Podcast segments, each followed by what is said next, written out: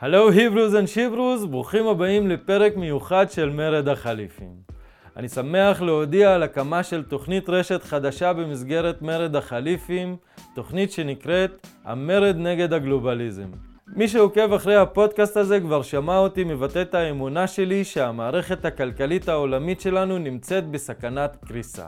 אני חושש שמשבר החוב העולמי שאנחנו חיים בימים אלו מעמיד בסכנה ממשית את הסדר העולמי, הכלכלי, המדיני והחברתי וההיסטורי שנבנה מאז מלחמת העולם השנייה ועד היום. אני יודע שאני נותן פה נבואת זעם, במיוחד שאני לא כלכלן, לא מדינאי ולא מומחה לשום דבר. אבל רק גודל האירוע ומאיך שאני רואה את הדברים, מחייב אותי להעלות את הדיון הזה פשוט כי אני חושב שהוא רלוונטי לכל אחד ואחת מאיתנו. גם במחיר שבו יצא שטעיתי בפומבי. לכן אני שמח לבשר לכם שהקמתי פאנל של מומחים כדי לדבר בדיוק על הנושא הזה. בריאיון שאתם עומדים לשמוע אירחתי את אדם מטיאס הנפלא מערוץ היוטיוב פולס פוזיטיבי ואת אורן אלבז ממבוא לכלכלה שכבר התארח אצלי פה בעבר. הרעיון הוא להקים מפגש מחזורי עם שני הג'נטלמנים האלה כדי לדון בעניינים שקשורים לכלכלה הגלובלית. אני הצעתי את השאלה, ברקזיט ישראלי? סימן שאלה. האם ישראל צריכה לחתור לברקזיט מהדוד סם? שאלה נראית מגוחכת לכאורה. ישראל זוכה למעמד מיוחד כמדינת חסות עבור האימפריה הגדולה והעשירה בהיסטוריה האנושית. איזו מין סיבה יש לה לישראל לנסות להתנתק מהקשר הזה? ארה"ב משלמת לנו כסף, מסייעת לנו ביטחונית, מדינית, כלכלית, היא האימא הגדולה. אבל זה בדיוק הדיון שאנחנו רוצים לבחון. עד כמה מיטיב הקשר הזה. אני לא יודע איך יתפתח הדיון מכאן, כרגע, וכדי לסכם את דעתי בנושא, אגיד שמה שקורה לארצות הברית הוא מה שניטשה ניסה להזהיר ממנו בספרו אנושי אנושי מדי. שם הוא אמר, מי שנלחם במפלצות חייב להיזהר שלא יהפוך לאחת. וכשאתה מביט אל תוך תהום, התהום גם מביטה בך. אז גבירותיי ורבותיי, ללא הקדמות נוספות, קבלו את הגדולים, היפים והאמיצים, אדם אטיאס ואורן אלבז. האזנה נעימה.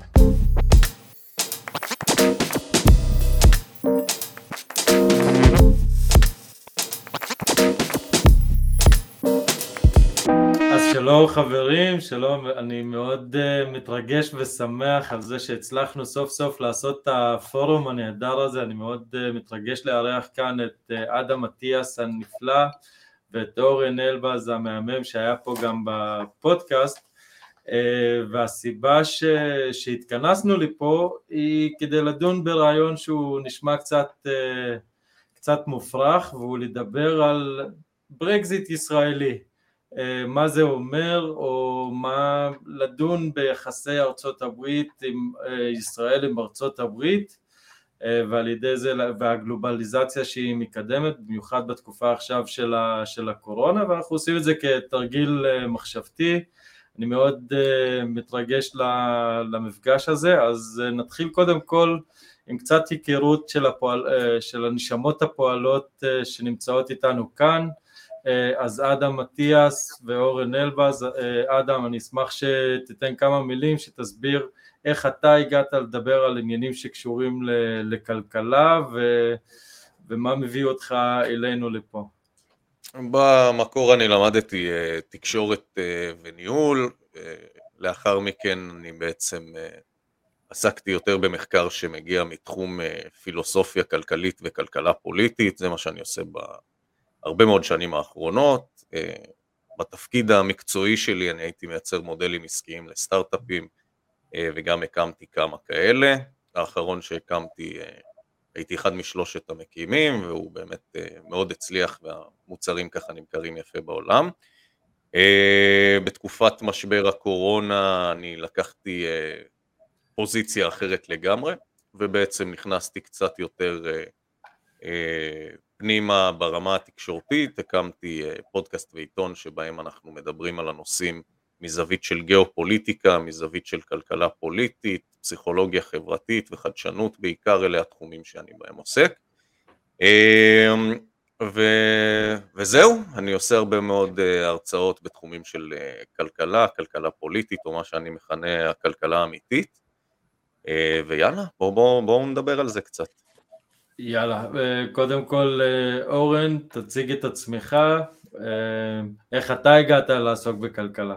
בקצרה, אני כותב בלוג שנקרא מבוא לכלכלה, בלוג שקיים כבר קרוב לעשור, אני התחלתי להתעניין בכלכלה, אין לי השכלה פורמלית בכלכלה, אני התחלתי לקרוא ולהתעניין בכלכלה בעקבות המשבר של, של 2008 וגם uh, המחאה החברתית uh, שהראתה, התרחשה כאן בישראל ב-2011.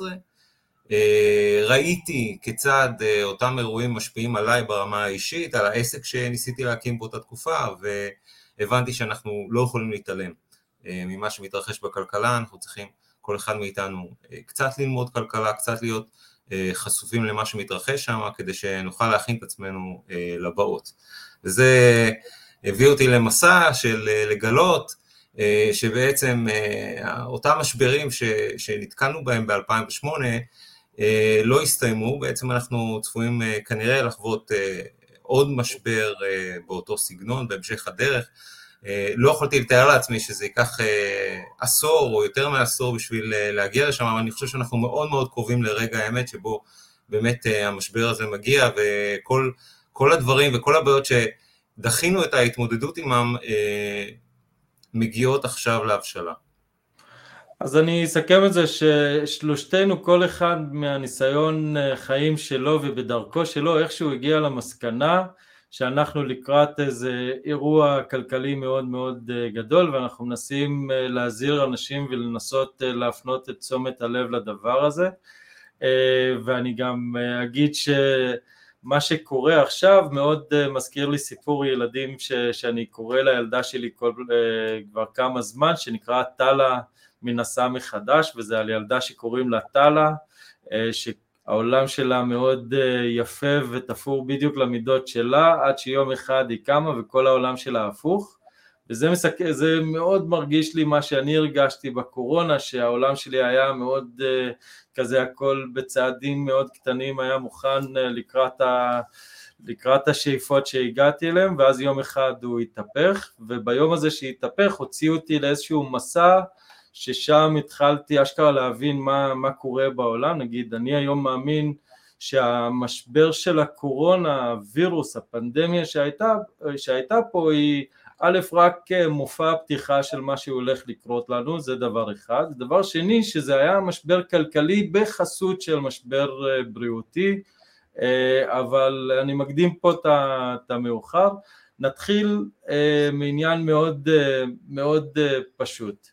אה, למה לדעתכם, אה, נתחיל ממך אורן, אה, יש בכלל לשקול את הרעיון של ההשפעה האמריקאית על ישראל, כי אני הצגתי את הרעיון הזה לכל מיני אנשים מהחדשות, אמרו לי תקשיב אתה מטומטם, כאילו ישראל, ישראל אין, לה, אין לה שום סיבה לבוא לחשוב על להתנתק מארצות הברית כי ארצות הברית מחסלת אויבים בשביל ישראל ויש שיתופי פעולה ויש כסף שהם משלמים לנו והיא המעצמה הגדולה שמחבקת אה, את ישראל ונותנת לה קורת גג מאוד, אה, מאוד יציבה ומאוד טובה ואני רוצה לבוא לחשוב על זה מחדש אז אורן למה, למה לדעתך, מה, מה הקשר הזה באמת פוגע ב- בישראל לדעתך או בנו מי שחיים היום פה?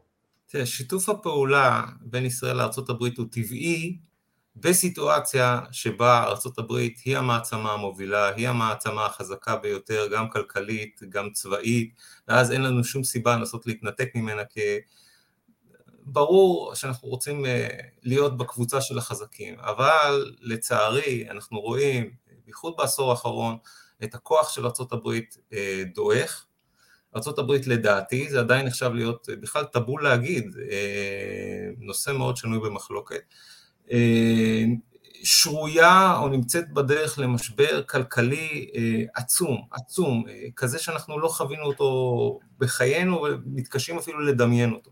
אז אם הברית תחווה את המשבר הזה שאני צופה, חוזה, חושש מפניו, אה, אז זה אומר שכל בעלות בריתה יסבלו מכך, כי אה, כל בעלות בריתה, היא כבר לא תוכל יותר להגן על בעלות בריתה, לא יהיו לו את המשאבים וגם לא את תשומת הלב הפוליטית, היא תתחיל להתכנס כלפי פנים, כלפי הבעיות פנים שלה, היא תתחיל להזניח את בעלי בריתה ויכול להיות שאפילו אה, תקריב אותם בשביל לשרת אינטרסים רגעיים, אפילו אינטרסים פוליטיים פנימיים.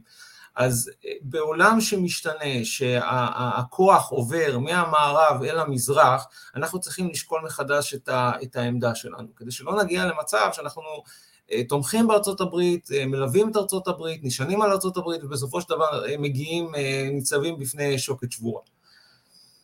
אנחנו לכל הפחות צריכים להכין לנו אלטרנטיבה, לכל הפחות אנחנו צריכים לקחת איזשהו צעד אחורה ולתפוס עמדה של, של ניטרליות, או לשאול את עצמנו מה אנחנו עושים ביום שאחרי, ואני יודע, ברגע שאנשים מתרגלים לאיזשהו רעיון, קשה, קשה מאוד לסגת ממנו. ברגע שפוליטיקאים פה בישראל יתרגלו לסמוך על ארה"ב, קשה מאוד לשכנע אותם אחרת. אבל אנחנו צריכים להתחיל את השיח כדי, ש, כדי שזה ייכנס איכשהו, בסופו של דבר, הנושא הזה ייכנס למיינסטרים, ואפשר יהיה לקיים דיון ציבורי בנושא.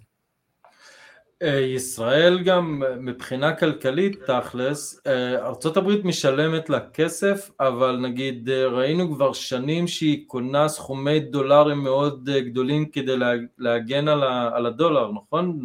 אתה, אתה זוכר את המספרים כמה ישראל קנתה? אני, קצת קשה לי לשלוף לך מספרים ככה מבלי לבדוק, אבל, אבל אני יכול להגיד לך, לא רק מדינת ישראל, אלא כל אה, מדינות המערב ששייכות לבלוק אה, של המערב אה, בעצם משרתות את האינטרס הכלכלי של ארצות הברית בדרך זו או אחרת. אז זה לא, בימי האימפריה הרומית ראינו שכל הפרובינציות נדרשו לשלם, להעלות מס לרומא העיר. וזה היה גלוי וברור, וזה היה בדמות של סחורות או בדמות של, אה, כן, מטבעות אה, כסף אה, פיזי, כסף וזהב פיזי, וזה היה ברור שכולם משרתים את האינטרס של רומא. בימינו זה נעשה בצורה קצת אחרת, באופן הזה שלארצות הברית יש את מטבע הרזרבה העולמי, הוא הדולר, היא מנפיקה אותו, וכל שאר המדינות מחזיקות את רזרבות מטבע החוץ שלהם בעיקר בדולרים.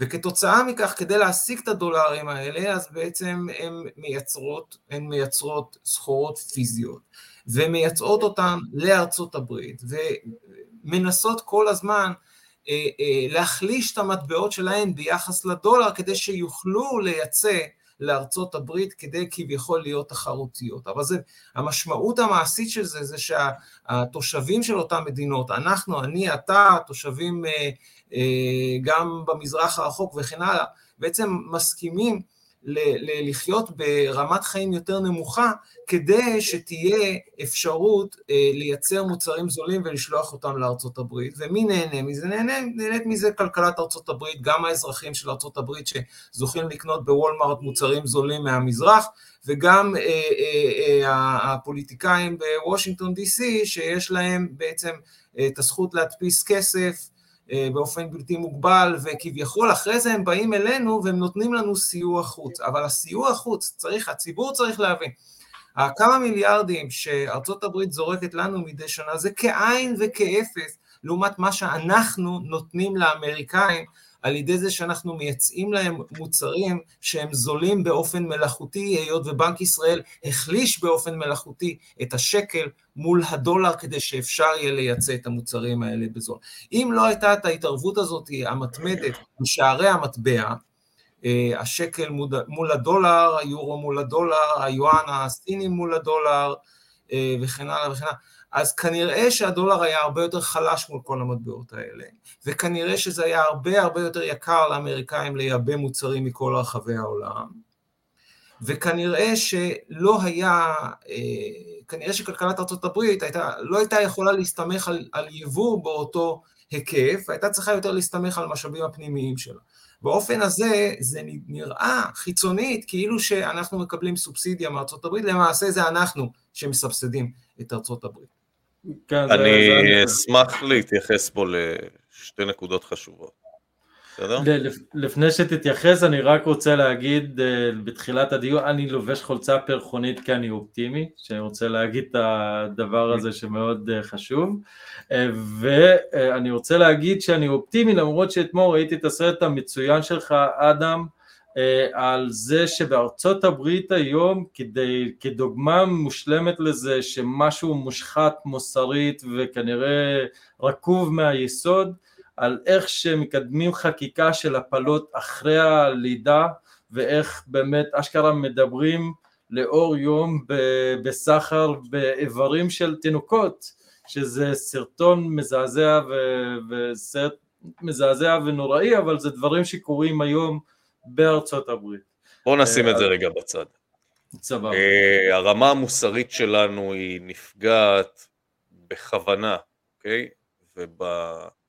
ב trade off הזה, שבו אנחנו שמים תו מחיר על המוסר שלנו, אנחנו מפסידים פעמיים, אוקיי? א', רמת השחיתות עולה, והמקור העיקרי ליוקר מחיה הוא שחיתות, זה דבר ראשון. והדבר השני הוא שערך הכסף יורד, אז גם המוסר והערכים שמכרנו אותם, בסופו של דבר אנחנו לא מקבלים תמורתם כלום. זה עניין מוסרי וערכי, זה סוג של דבר שאני מתעסק בו כדי להסביר אותו רגע לאוכלוסייה, שהמוסר הוא הבסיס למנהל חיים תקינים, אוקיי? והשחיתות הציבורית היא המקור העיקרי ליוקר המחיה, אבל זה משהו שאנחנו ניגע בו קצת אחר כך. שתי דברים שאני רוצה להתייחס למה שאורן אמר. אה, אורן, דבר מאוד חשוב להבין, מי שמנפיק את המטבע הוא לא ממשלת ארצות הברית, הוא גוף שנקרא פדרל רזרב. הפדרל רזרב הוא גוף עצמאי לחלוטין, בלתי תלוי, שלא שייך לארצות הברית. זה הנרטיב. רגע שנייה. שלא כשמו כן הוא, הוא לא בנק הפדרלי של ארצות הברית. ההיסטוריה של איך הבנק הזה הוקם, היא מסבירה לנו למה זה קורה ככה. בעצם לפני בערך איזה מאה ומשהו שנים, יותר כבר לכיוון המאה חמישים שנה, התחילה לאט לאט להיבנות מערכת בנקאית, אה, והאמריקאים, כשהם ייסדו את המדינה שלהם, הם רצו להתנתק מהאימפריה הבריטית, שהיא הייתה אה, סוג של קולוניה שלה, בסדר? אה, ראינו את מסיבת התה בבוסטון וכל מיני אירועים כאלה, אבל בסופו של דבר ארה"ב רצתה להתנתק גם כלכלית מהכתר. מאנגליה, שהיא הייתה המדינה שנותנת לה חסות בשלב הראשוני. בסופו של דבר הם החליטו שהם הולכים להקים גוף עצמאי שייצר את המטבע שלהם ושהוא לא יהיה קשור לממלכה. והרעיון המקורי שלהם היה שהם לא רוצים שהממשלה תהיה זאת שיש לה את היכולת להדפיס את הכסף, אלא האזרחים. הרעיון עצמו הוא מאוד נחמד. בסופו של דבר הם, הם רצו שהעצמאות תהיה בידיים אזרחיות ולא בידיים של גוף ממשלתי כמו שהיה עם אנגליה. כשהם הקימו את הפדרל רזרב, מה שהם עשו זה שהם חיברו את 11 הבנקים האזרחיים שהיו קיימים באותה תקופה. 11 הבנקים האלה היו של אה, רוטשילד, רוקפלר, כל המשפחות העשירות שהיו באותה והם אמרו אוקיי אנחנו נחבר את כל הבנקים שקיימים כרגע ונשים נציג נוסף שהוא מטעם הממשלה שזה הנציג ה-12 היום יש איזה 12 או 13 נציגים בסופו של דבר אבל הבנק הזה הוא בנק פרטי בבעלות פרטית שלממשלה יש מעט מניות בו ולא להפך אוקיי?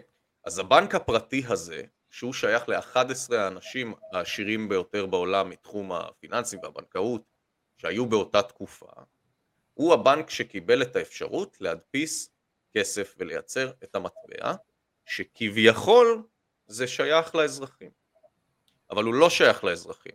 למה? כי הוא לא מופרט למניות שמגיעות לאזרחים עצמם, אלא הוא בבעלות פרטית של 11 אנשים בעולם. והם האנשים שמדפיסים את כל הכסף שקיים בעולם. למה? בגלל הסכם ברייטון וודס. הסכם ברייטון וודס הוא בעצם הסכם שנחתם ב-1945 אחרי מלחמת העולם השנייה שבו בעצם עשו את הסדר העולמי החדש הראשון אחרי מלחמת העולם השנייה בעצם המערב בראשות ארצות הברית אה, ניצח במלחמה והם התחילו לחלק את השלל הזה אוקיי? בין המדינות שניצחו. ומה שקרה באותה תקופה זה שבהסכם הזה הם החליטו שתי דברים מאוד חשובים. אחד, שהדולר יוצמד לזהב, מהצד השני, שכל המטבעות בעולם יוצמדו לדולר. מה זה אומר? זה אומר שכל בנק מרכזי פרטי שמדפיס כסף הוא סמוך לדולר, אוקיי? והדולר סמוך לזהב. ולכן עד לאותה תקופה, זה מה שקרה ב-1945 בהסכם ברייטון וודס, שהוא יצר את הכלכלה שבה אנחנו חיים היום, אוקיי? אז זה לא איזושהי ספקולציה או משהו כזה, זה תיאור של ההיסטוריה הכלכלית במאה השנים האחרונות, אוקיי? חוק הפדרל רזרב חוקק אם אני לא טועה ב-1913 לצורך העניין, אוקיי? אז הדבר הזה חשוב להבין שככה המערכת שלנו עובדת. למדינות אין את היכולת להדפיס כסף בפני עצמם, זאת אומרת הם יכולים להדפיס כמה ניירות שהם רוצות, אבל הערך של המטבע הזה נגזר ממה ש... מהערך של הדולר ביחס אליו. והדולר היה אמור להיגזר מכמות הזהב שמאוחסנת שם. ב-1900, בתקופת מלחמת העולם השנייה, רוב מדינות אירופה פחדו שגרמניה הנאצית והיטלר יכבשו אותם, כמו שהם כבשו את צרפת ועוד הרבה מדינות אחרות. ובצד הכיבוש שהם עשו, הם פחדו שבעצם הגרמנים יגנבו להם את הזהב. מה שהם עשו זה שהם העבירו את כל הזהב שלהם למדינה שהייתה הכי בטוחה באותה תקופה, לארצות הברית. הם אמרו בוא נוציא אותו בכלל מהיבשת, שגם אם היטלר יכבוש אותנו פיזית, הוא לא יצליח להגיע למאגרי הזהב שלנו. הם העבירו את כל הזהב שלהם לארצות הברית והוא מאוחסן שם בפורט נורס, אוקיי? שזה איזה כספת גדולה כזה של כל הזהב אה, בעולם. ההנחה שהוא עוד שם. לא, לא, הוא כבר לא שם כי היום יש תהליך שבו הם משיבים את הזהב הביתה, אבל זה, זה מה שקרה באותה תקופה, אוקיי? אה, ולכן היה קל מאוד לאמריקאים בהסכם אה, ברייטון וודס לשכנע את המדינות לעשות את זה, כי הם אמרו להם תראו כל הזהב גם ככה כבר, אתם יודעים, הוא כבר אצלנו אז אין פה יותר מדי שינויים לעשות, אז בואו נחליט שהדולר מוצמד לזהב והזהב הוא של כולנו ואז נצמיד את כל המטבעות לדולר וזה יהיה הגיוני, זה עשה להם שכל והם הסכימו לדבר הזה. ומאז זה עבד ככה. עד לשנת 1970 ב-1970 היה את מה שכולנו זוכרים כניקסון שוק 70 או 71 בניקסון שוק נגמרה הכלכלה כפי שאנחנו מכירים אותה, ועברנו למטבע פיאט. מטבע פיאט זה מטבע שלא מגובה בזהב.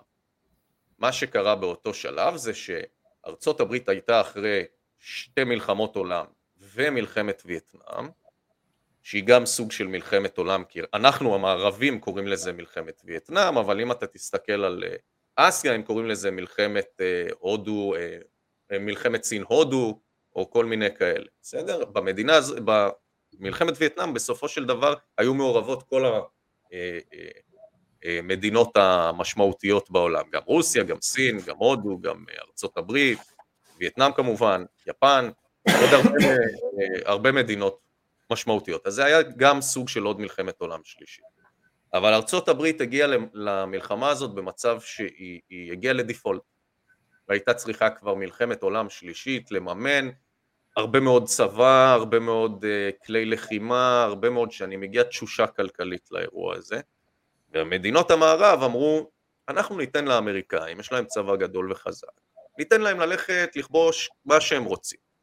בסופו של דבר שהם יסיימו לכבוש את כל העולם, אנחנו נבוא ונגיד להם, נצמיד להם אקדח לרקה ונגיד להם אנחנו רוצים את הכסף שלנו עכשיו, כל מה שאתם חייבות לנו. הם תמכו בארצות הברית כלכלית, נתנו להם את הזהב שלהם, השקיעו בהם, ואז הם אמרו כזה דבר, החייל האמריקני יילחם, ימות, והאמריקנים יזכו בשלל, ואנחנו כלכלית נכבוש את ארצות הברית אחרי זה.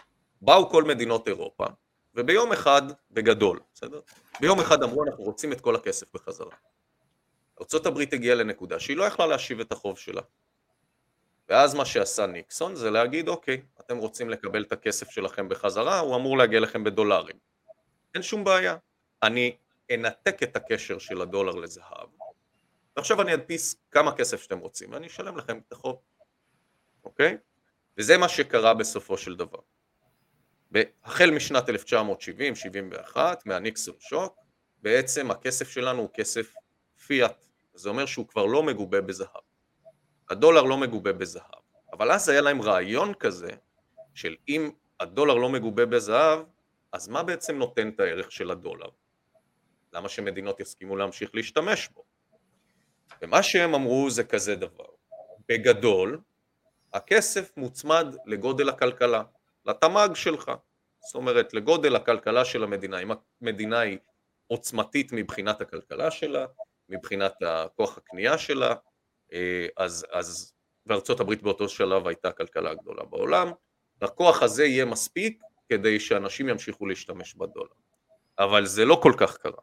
אז הם הבינו שבמקום הזהב, הם צריכים להצמיד את הדולר למשהו אחר שהוא משמעותי ושווה ערך לכל המדינות. ואז נוצר הפטרודולר.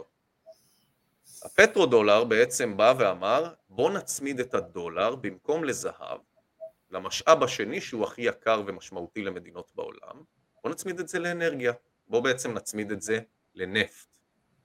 אוקיי? Okay? בשביל שהסידור הזה יקרה, ארצות הברית הייתה צריכה שיהיה בבעלותה את רוב הנפט בעולם, כדי שאחרים לא יוכלו לבצע ספקולציות במטבע. אוקיי? ואז מה שהם עשו זה שהם הלכו ועשו את, ה, את הפטרודולר, שזה התחברות של ארצות הברית שהייתה מעצמת נפט מאוד מאוד מאוד גדולה, אבל היא התחברה עם עוד כמה מעצמות נפט אחרות, כמו למשל סעודיה. בחיבור הזה בין סעודיה, שיש לה את אחד ממאגרי הנפט המשמעותיים ביותר בעולם, עם קנדה למשל, ארצות הברית שיש לה גם את אלסקה ועוד הרבה מצבורי נפט, וגוש כזה של מדינות מערביות, הם הצליחו להגיע למצב שבו יהיה להם את רוב הנפט בעולם, והמדינות שלא הסכימו לשתף פעולה, על מנת שהם לא יוכלו לבצע השפעה על הנפט, הם החליטו להוציא אותם מהמחזור הזה ובעצם להטיל עליהם סנקציות שהם לא יוכלו לסחור בנפט, אוקיי? כדי שהם לא יוכלו להפריע לגוש הזה. מאותו רגע הדולר שלך צמוד לנפט, וזה יוצר בעיה. מה הבעיה? הבעיה ששאר הנפט בעולם שייך נגיד למדינות ערב, ומדינות ערב הן לא בדיוק פרו אה, ארצות הברית, ומדינות ערב ניסו לקדם סחר במטבע אחר ביניהם, למשל קדאפי שחוסל לא מזמן, ניסה לקדם מטבע של כל מדינות אפריקה, שהמטבע הזה יקרא תיגר על השימוש בדולר במסחר בנפט בעולם. Okay? אוקיי? למה הדבר הזה מאוד מאוד חשוב? כי נגיד עיראק, סדאם חוסיין, בכל פעם שהוא היה רוצה לעצבן את האמריקאים, הוא היה שורף בארות של נפט, ואז הוא היה משפיע על ערך המחיר של חבית נפט, וזה היה משפיע בפועל על ערך הדולר בעולם, הוא היה יכול להקריס את השוק ולעשות מניפולציות, הוא יכול למכור את הנפט במחיר יותר זול למשל, ככה הוא היה משפיע על הערך של הדולר, אוקיי? ולכן ארצות הברית החליטה שהיא הולכת לפרק את מה שנקרא הליגה הערבית, שהייתה די מאוחדת באותה תקופה, על מנת שהיא לא תוכל לשלוט בצורה מאורגנת לפחות בכל הנושא של הנפט, והם החליטו על תוכנית שבה הם הולכים להוריד שבע מדינות ערב בעשר שנים. ואז הם התחילו בה פשוט.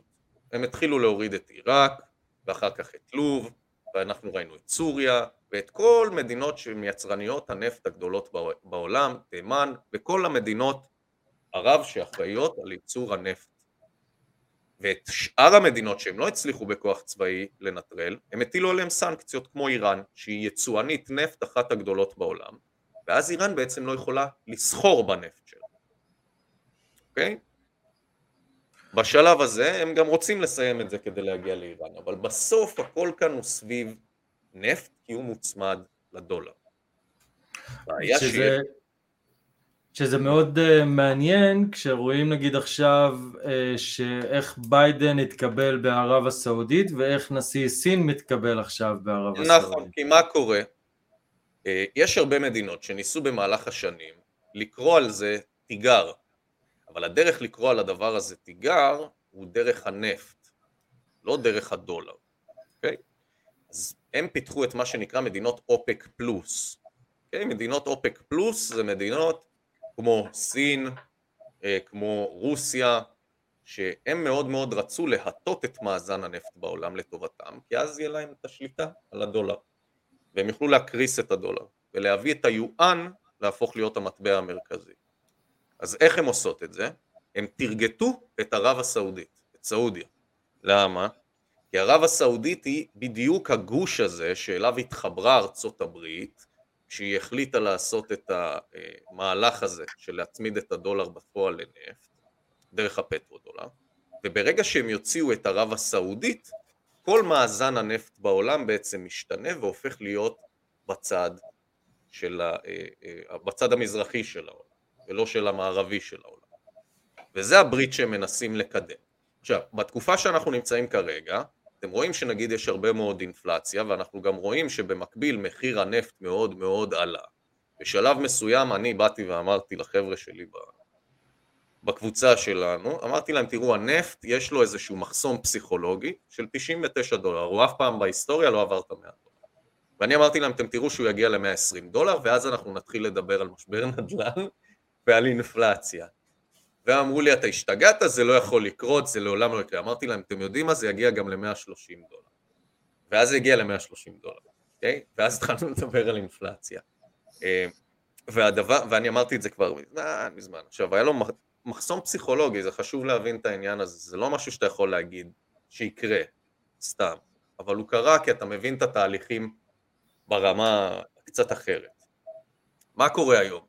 היום בסופו של דבר הגוש המזרחי מנסה אה, להעביר, את, להקריס את הדולר, להביא את היואן להיות הדולר החדש אה, ולעשות את זה על ידי השתלטות על מאגרי האנרגיה והנפט ולכן מדינות אה, אירופה וארצות הברית מבינות שפה זה משחק של אנרגיה ומה שהן מנסות לעשות זה לייצר פחות תלות אנרגטית שלהם כי הן חייבות לעזוב את המודל הזה.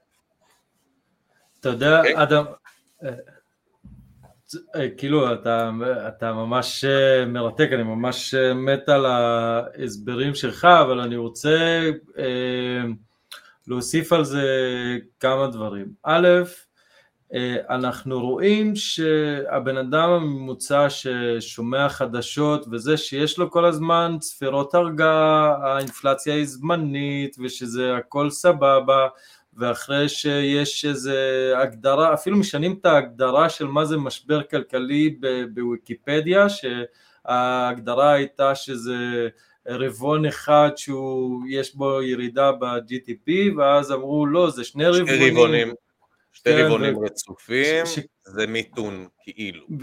כן, שכל הזמן מותחים את הגבול הזה. אז אני רוצה להגיד, כי אנחנו גולשים אה, לדברים של קשרים בין אה, מדינות במזרח ומערב, שאותי זה גם סופר סופר מעניין, נגיד אה, בסין יש להם גם איזשהו משבר חוב מאוד מאוד גדול, אז זה גם נושא מאוד, מאוד מעניין, אבל אני רוצה לבוא להגיד כזה דבר, אנחנו לקראת סוף השנה, יש Christmas, יש אמזון, יש... יהיה פה את ה spree הזה של, של הקניות כמו בכל, בכל שנה ואז נתחיל שנה חדשה. איך אתה רואה שאנחנו הולכים להתחיל את השנה הזאת, איך אנחנו סוגרים את 2022 כפי שאתה רואה את הדברים? אוקיי, okay. בסוף כשאנחנו רוצים אה, להגיע לתקופת הקניות מה שנקרא, 11 ו-12 אנחנו צריכים לזכור אה, שאנחנו עכשיו, הציבור הולך לבצע העברה כלפי מעלה מלמטה של הרבה מאוד כסף בכיוון אחד שלא הולך לחזור אליו אחר כך למטה בחזרה. Okay? אוקיי? זה סוג, התקופה של ה Christmas והתקופה של אה, בוא נגיד חודש אה, נובמבר, חודש נובמבר הוא יותר לכלכלה הסינית וחודש 12 הוא יותר לכלכלה המערבית, אוקיי? בחודש 11 יש לך את כל היום הרווקים הסיני, Black Friday וכל הדברים האלה, בחודש 12 יש לך את כל הדברים האלה של ה Christmas, וזה כאילו, צד אחד זה לאמזון וצד אחד זה לעליבאבא וכאלה, בסדר? אבל בסופו של דבר שניהם לוקחים שתי קצוות של העולם, אם אנחנו ניקח את העולם, נחתוך אותו בחצי, מזרח ומערב, גם במזרח וגם במערב הכסף הולך לעלות מהציבור למעלה, אוקיי? לשכבת האליטה, דרך מנגנון המכירות שלהם, אחד שזה אמזון ואחד שזה אה, עליבאבא ואלי אקספרס וכל אלה, דרך המנגנונים האלה הוא הולך להגיע אליהם למעלה. זה הדרך שבה הם שואבים את המשאבים מהציבור, אוקיי? עכשיו הציבור צריך לדעת דבר מאוד מאוד פשוט. על מנת לממן את הדבר הזה, הציבור שלנו לוקח הלוואות, אוקיי? הוא משתמש בכרטיסי אשראי, הוא משתמש במסגרות אשראי, הוא משתמש במסגרת שהבנק נותן לו, הוא משתמש בהלוואה שהבנק נותן לו. כל הדברים האלה הם רק גורמים לנו להאכיל את החיה, להאכיל את המפלצת. כי מה זה אומר? זה אומר שאנחנו מייצרים עוד חוב, אוקיי? כשמישהו לוקח הלוואה, זה אומר שהבנק יכול להדפיס כסף. הדרך היחידה של הבנק להדפיס כסף היא שמישהו מבקש כסף. אוקיי? הבנק לא מדפיס כסף על דעת עצמו. מישהו צריך לחתום על מסמך שבו הוא ביקש לקחת הלוואה כדי שהכסף הזה יוכל להיווצר ולהגיע מחדש למחזור. אם אתם רוצים אני אסביר בדיוק את המכניקה של זה, אבל לרגע אחד אני רוצה שנייה של... לפשט את העניינים. מה זה אומר? זה אומר שעכשיו נכנס עוד כסף למחזור, ואז הוא מעלה את האינפלציה. במקביל, יש ריבית על הדבר הזה, אוקיי? והריבית הזאת מעלה את החוב שלנו. אז בכל פעם שאנחנו עכשיו נגיע בבוסט אחד גדול של, קלי, של קניות, אנחנו נייקר לעצמנו את כל השנה הבאה, בכל שאר הדברים. אנחנו נעלה את האינפלציה ואנחנו במקביל נעלה את החוב. כי עכשיו גם החוב שלנו הוא בריבית יותר גבוהה, אוקיי? Okay?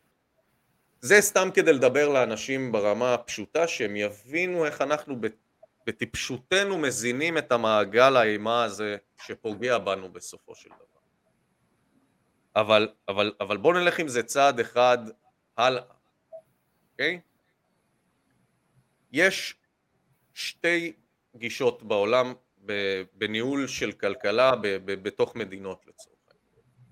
יש גישה אחת שאומרת מדינה חזקה, זאת אומרת השכבה של המדינה היא חזקה, נגיד יש פה שכבה של מדינה ולמטה שכבה של אזרחים, בסדר?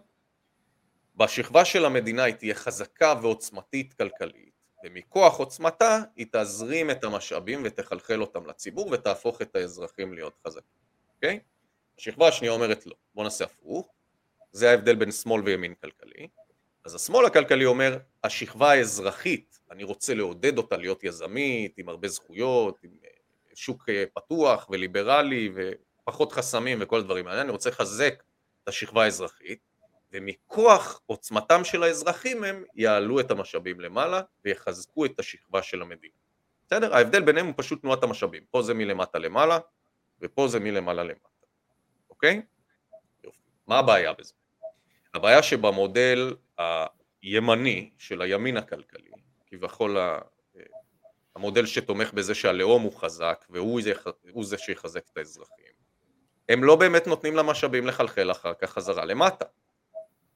המדינה ממשיכה לשמור את הכסף לעצמה, והיא מחליטה לאן לקחת את הכסף הזה, והיא מחליטה בדרך כלל לקחת אותו לביטחון, להוצאות ממשלתיות מאוד גדולות שיש להם, שכר גדול למקורבים, כל מיני דברים כאלה. והכסף לא מצליח לחלחל למטה לשכבה של האזרחים, ואז אנחנו רואים מדינה מאוד עשירה, עם אזרחים מאוד עניים, כמו בישראל, אוקיי? בצד השני, שהוא לדעתי העדיף, אוקיי? השכבה האזרחית מייצרת סטארט-אפים, יוזמות טכנולוגיות, אקזיטים, כל מיני דברים כאלה, ואז למדינה יש יכולת לכפות עליהם לשל... להעביר את הכסף מלמטה למעלה, על ידי זה שהיא מטילה מס, מחוקקת חוק שמחייב אותם לשלם מיסים. ולכן המדינה תמיד יכולה לוודא את תנועת המשאבים מלמטה למעלה. היא יכולה לכפות על האזרח לשלם מיסים. וזה המנגנון שכביכול עדיף תמיד. מה עושה מדינת ישראל? מדינת ישראל היא לוקחת את שתי הדברים האלה והיא עושה איזה מישמש כזה. היא אומרת אני אתן לאזרחים אה, להיות האזרחים הכי עובדים בעולם, שעובדים הכי הרבה שעות, עם הכי פחות ימי חופש, מביאים את התוצר הכי גבוה שיש, את הפריון הכי גבוה שיש, אבל אנחנו נדאג למשוך מהם את הכסף ולא נדאג לחלחל אותו בחזרה. מהצד השני היא מתעצמת ברמת המדינה אה, בצורת ה... אה, זה כבר ברמה הפיננסית הכלכלית היא מתעצמת ברמת המדינה והיא הופכת להיות מדינה מאוד עשירה ולא מחלחלת את המשאבים חזרה. וזה המלכוד הזה שאנחנו נמצאים בו כרגע, אוקיי? את זה צריך לשבור, ואת הדבר הזה אנחנו יכולים לשבור, מתוך הבנה מאוד מאוד פשוטה של מה שייך לנו האזרחים ומה שייך למדינה ואיך אנחנו מוודאים במודל הכלכלי העסקי של המדינה שהמשאבים האלה חוזרים אלינו. אז איך אנחנו מייצרים מודל כזה? זה מודל שאני פיתחתי שהוא חלק משיטה כלכלית חברתית שאני כתבתי שנקרא decentralism. Decentralism זה ביזור, אוקיי? אנחנו חיים במדינה מאוד מאוד ריכוזית ואנחנו עוברים למצב שבו אנחנו נהיה בעולם מאוד מאוד ריכוזי. והדרך לשבור מונופול או גוף ריכוזי הוא על ידי ביזור. ועל העיקרון הבסיסי הזה מתבססת התיאוריה שלי שאומרת שמה שאנחנו צריכים זה קודם כל להגדיר שהמשאבים הציבוריים שייכים לאזרחי מדינת ישראל וככה גם לכל אזרחי מדינות העולם, וכל מדינה אחרת. המשאבים הציבוריים זה המפתח.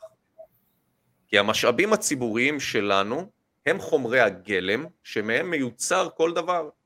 מים, גז, לא יודע, נפט, אה, ים המלח, כל הדברים שיש לנו כאן במדינת ישראל, חול, הכל. כל הדברים האלה הם חומרי הגלם שמהם מייצרים את כל התוצר. אוקיי? ברגע שהמשאבים הציבוריים הם של אזרחי מדינת ישראל, וזה בא לידי ביטוי במודל העסקי של המדינה, אז הם מקבלים את התגמולים באופן ישיר על המשאבים האלה ועל השימוש בהם. ולא המדינה מקבלת את המשאבים האלה ואז לא מחלחלת אותם פנימה חזרה לציבור. ואיך עושים את הדבר הזה? דרך פרקטיקה שנקראת מצבור. מצבור זה אומר שאני לוקח משאב טבע מסוים שיש לנו, נגיד את הגז, ומה שאנחנו עושים זה שאנחנו מפריטים אותו באופן ישיר לציבור. לצורך העניין, במדינת ישראל יש נניח, לצורך עיגול המספרים, עשרה מיליון תושבים, אני לוקח את הגז הזה ואני מפריט אותו לעשר מיליון מניות, ולכל אחד מהציבור באופן ישיר, לכל אזרח במדינת ישראל יש מניה מהגז הזה. ואז מכוח בעלותו, הוא יכול לוודא שהוא יקבל את החלק שלו מהסחר שמתקיים באותו משאב. הוא לא יצטרך לעבור דרך 200 משרדי ממשלה, ולא יצטרך לעבור דרך מיליון חוקים שמדללים אותו, ו, וזה יגיע אליו באופן ישיר. ואז השכבה האזרחית היא חזקה, יכולה להתפתח ולהעביר את המשאבים שלה כלפי מעלה. זה הכל מתחיל שם. רעיון מאוד uh, מעניין, במיוחד לחשוב על כמה אנשים מתו במלחמות מתוך הרגשת שייכות למדינה, כשבפועל שום דבר לא שייך להם, ואתה מציג רעיון של אשכרה להפוך את זה לבעלות של, של האנשים, בדיוק גם ראייה... זאת הדרך של... היחידה של האזרח על הממשל להעביר את חלחול המשאבים, מכוח הבעלות שלו עליהם. לממשלה יש את היכולת לכפות עליך דרך מיסים, לך אין כלי שמחייב את הממשלה להגיד, הלו, תעבירו קצת אלינו כסף. הדבר היחיד שאתה יכול לעשות זה לצאת לרחוב עם שלט ולהגיד לחם עבודה, אוקיי? ולקוות שמישהו יתייחס לדבר הזה. כן, ו... הדרך שלך לכפות את הדבר הזה מכוח בעלותך ולוודא שהמשאבים יחלחלו הפוך. וזה נקרא חוק המשאבים הציבוריים, שאותו אנחנו היינו מאוד מאוד רוצים לקדם. אה, כדי להגדיר את זה בצורה הזאת, אבל הדבר הזה עושה עוד דבר מאוד מאוד חשוב חוץ מזה.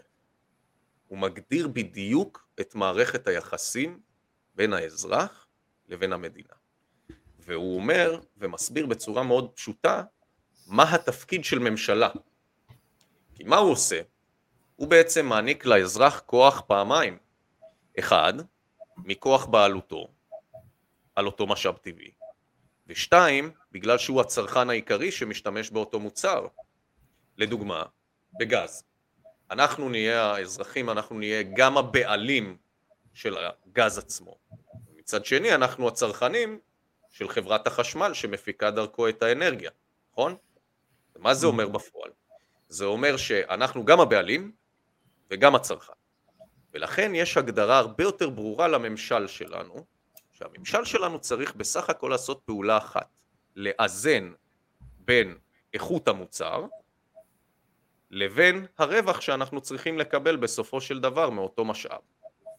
וזה מייצר את ההגדרה המאוד מאוד צרה שהוא מניח את הממשל באמצע, אבל את האזרח משני הצדדים שלו. האזרח מפעיל לחץ על הממשל משתי הכיוונים, כי הוא גם רוצה מוצר טוב, ומהצד השני הוא גם רוצה להרוויח מאותו משאב. והממשלה צריכה רק לאזן בין שני הדברים האלה. לדאוג שאתה תרוויח את החלק שלך כבעל מניות, ומהצד השני שהמוצר לא ייפגע ולא תהפוך את המוצר הזה למוצר באיכות מאוד נחותה כדי שהאזרח ירוויח יותר. כן? כן. אה, אני אגיד שמכל מה, ש... מה שאמרת, תכלס, אם בשביל לסכם את זה כמו שאני מבין את זה, שאנחנו עדים עכשיו לקריסה של ברייטון אה, וודס מול העיניים שלנו, שזה הסכם שתלה את רוב הכלכלות בעולם בכלכלה של ארצות הברית, אה, למערכת שהיא אינפלציונית, היא כל הזמן יוצרת יוקר מחיה, ובמקרה בגלל שבישראל... לא, לא, אתה טעית בנקודה מסוימת. הוא נו. לא העביר אותה לכלכלה של ארצות הברית, הוא העביר אותה לשליטה של הפדרל רזרב. של הפדרל, נכון. והפדרל רזרב הוא בנק בידיים פרטיות. נכון מאוד, נכון. ולכן מה שהוא עשה זה שהוא העביר את השליטה על המשאבים בעולם ועל יצירת הכסף בעולם לשכבת עילית מאוד ספציפית של בערך 1% מהאוכלוסייה בעולם ולא לממשלה כזו או אחרת. והם נכון. משתמשים בממשלה על מנת לאכוף את הסדר הזה, גם דרך חוקים ותקנות כלפי אותו ציבור, אבל גם בצורה צבאית כלפי מדינות אחרות. נכון. אה, אנחנו ראינו את זה דרך אגב, אה, נגיד, אה, לחיזוק למה שאמרת, המבצע הראשון של ה-CIA היה באיראן בשביל להפיל את ראש ממשלת איראן שהיה מאוד, מאוד פופולרי באותה תקופה שקראו לו מוסדק והוא רצה להלאים את הנפט האיראני וזה לא ממש התאים ל-CIA שבעזרת, ו-MI6, שירותי המודיעין של בריטניה וארצות הברית שהלכו וארגנו שם בעזרת קצת כסף ושטרות אה, אשכרה כאילו הפיכה שנגמר בזה שמוסדק מצא את עצמו בכלא ומת... מה עם תעלת אה, סואץ במצרים? לגמרי, אה, גם. זה אותו דבר. נכון, אני רק אומר שזה היה המבצע הראשון, כי זה היה ב-53, אבל... זה לא הראשון, הם עשו הרבה מבצעים כאלה, אבל בהתייחסות מהזווית הזאת הם הבינו כבר שהנקודת התורפה שלהם זה הנושא של הנפט. אני יכול להרחיב על זה הרבה יותר, אבל אני חושב שאנחנו בפאנל, אז בשלב הזה אני, נראה לי שהבהרתי נקודה מסוימת, נמשיך. נכון. נמשיך. אה, אז זהו, אז אני... אתה גם הזכרת נקודה מאוד מעניינת שהיא ביזוריות, ואני ואורן דיברנו מקודם, אה, אז אני רק רוצה לסיים בזה של להגיד שאורן, אה, אם אתה יכול באמת אה, לענות על השאלה של כאילו אינפלציה היא בסופו של דבר מס, איך זה יכול להיות שזה מס, ולגבי העניין של הביזוריות, לגבי מה שדיברנו, שהשם של הביזוריות היה מאוד אה, מקושר לביטקוין שהגיע בתור הזהב החדש ואנשים רצו אל הביטקוין וכל עולם הקריפטו בתור איזה safe haven, בתור איזשהו אה, מקום הגנה מהאינפלציה, אבל כשאני, כשבוחנים קצת את הביטקוין אז רואים שיש בו הרבה, הרבה פאקים שהם, שהם מאוד, מאוד בעייתיים, א' זה שהוא כשאני רואה נגיד איך הוא מתפתח אז אני רואה שמדינות אה, מאמצות אותו בשביל אה, דולר שהוא יהיה דולר דיגיטלי ויואן דיגיטלי ויין דיגיטלי וזה מטבעות ש... שהם יותר חודרניים לפרטיות של האנשים והם מגבילים את החופש שלך בתור, בתור אזרח ואז אני כזה שואל רגע כולם חשבו שהביטקוין בא מכוונות טובות אבל איך הוא ייראה אם אנחנו נסתכל על זה כאילו הוא לא בא מכוונות טובות ונגיד סתם לצורך דוגמה, לא יודע, ה-NSA או איזה ארגון ביון סיני, הם אלה שהמציאו את הביטקוין, איך אפשר להסתכל על זה מהמקום הזה, את מה הוא משרת, שזה כזה תרגיל מחשבתי מעניין. דבר ראשון לגבי השאלה הראשונה שלך, אז אני אצטט את מילטון פרידמן שאמר שהאינפלציה היא בכל מקום ובכל זמן תופעה מוניטרית. אה, המשמעות של האמירה הזאת היא זה שגם אם אנחנו רואים, אה, כמו שאנחנו רואים היום, תקלות בשרשרות התקפה העולמיות, או שאנחנו רואים אה, מלחמה באוקראינה והפוליטיקאים כביכול תולים את האינפלציה שאנחנו רואים בעולם, בתופעות האלה, המקור של האינפלציה הוא תמיד תמיד תמיד בוושינגטון, בממשל האמריקאי, וכפי שנאמר פה, אה, בפדרל רזרב. עכשיו אני, אני רוצה להעיר הערת אגב, אה, שזה נכון, אני מסכים, אה, הפדרל רזרב הוא אכן גוף פרטי, אה, אבל אנחנו רואים מעשית, לפחות, לפחות ביחס אלינו האזרחים, הממשל האמריקאי אה, והפדרל רזרב אה, פועלים אה, בעצם יד ביד. אה, כי אה, אם אה, הממשל רוצה להוציא כספים, הדרך שבה הוא עושה את זה זה על ידי הנפקה של אגרות חוב, ואם הציבור לא מסוגל לרכוש את אגרות חוב האלה, ויש יותר מדי אגרות חוב מכדי שהציבור המשקיעים מסוגל לקלוט, ומי שבא ומתערב זה הפדרל רזרב ורוכש את אגרות החוב האלה, ובצורה כזאת שומר שהריבית על אגרות החוב האלה לא תטפס יותר מדי. אז זה בעצם, אז זה בעצם הם שלבים אה, אה, ידיים, זה בעצם הם משתפים פעולה.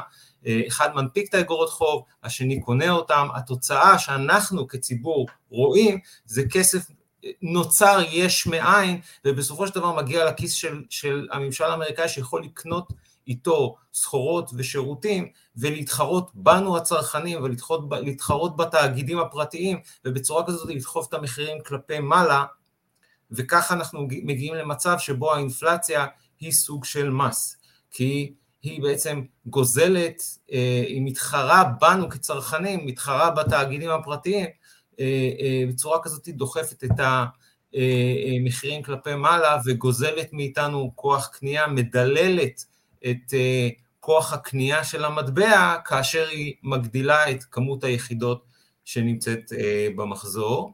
עכשיו לגבי השאלה השנייה שלך, לגבי הביטקוין. רגע, לפני השאלה השנייה, אני חושב שלאדם היה חשוב להגיד שזה, שזה חברה פרטית, כי כן. יש איזה דיון לגבי מי חדר למי, הממשלה חדרה לוול סטריט או הוול סטריט חדר לממשלה, אז אדם אומר, זה, זה לא זה ולא זה, זה 11 משפחות שיושבות על הפדרל רזרב שהן האדונים של כל הסיפור הזה ושזה חשוב לזכור את זה שהם מכתיבים את הקץ הזה כמו שכשאני למדתי על שוק ההון אז דבר ראשון ששמעתי זה כשארצות הברית אה, מתעטשת כל העולם חוטף שפעת ופה זה 11 משפחות מאוד ספציפיות שזה נקודה מאוד אני מעניינת. אני רוצה לתת. נקודה קטנה ברשותכם, בנושא של אינפלציה. בסדר? אה, אינפלציה, אוקיי, היא אחד המרכיבים בהתייקרות של מוצר לצורך העניין, אה, והיא בעצם המרכיב של שחיקת הכסף בעקבות הופעה של יותר ויותר שטרות במחזור, בסדר? אבל אינפלציה היא לא מדד, אינפלציה היא כלי, וזה הדבר שאנשים לא מצליחים להבין. אוקיי? אינפלציה היא לא מדד שלפיו אני יכול להשוות כל מיני דברים.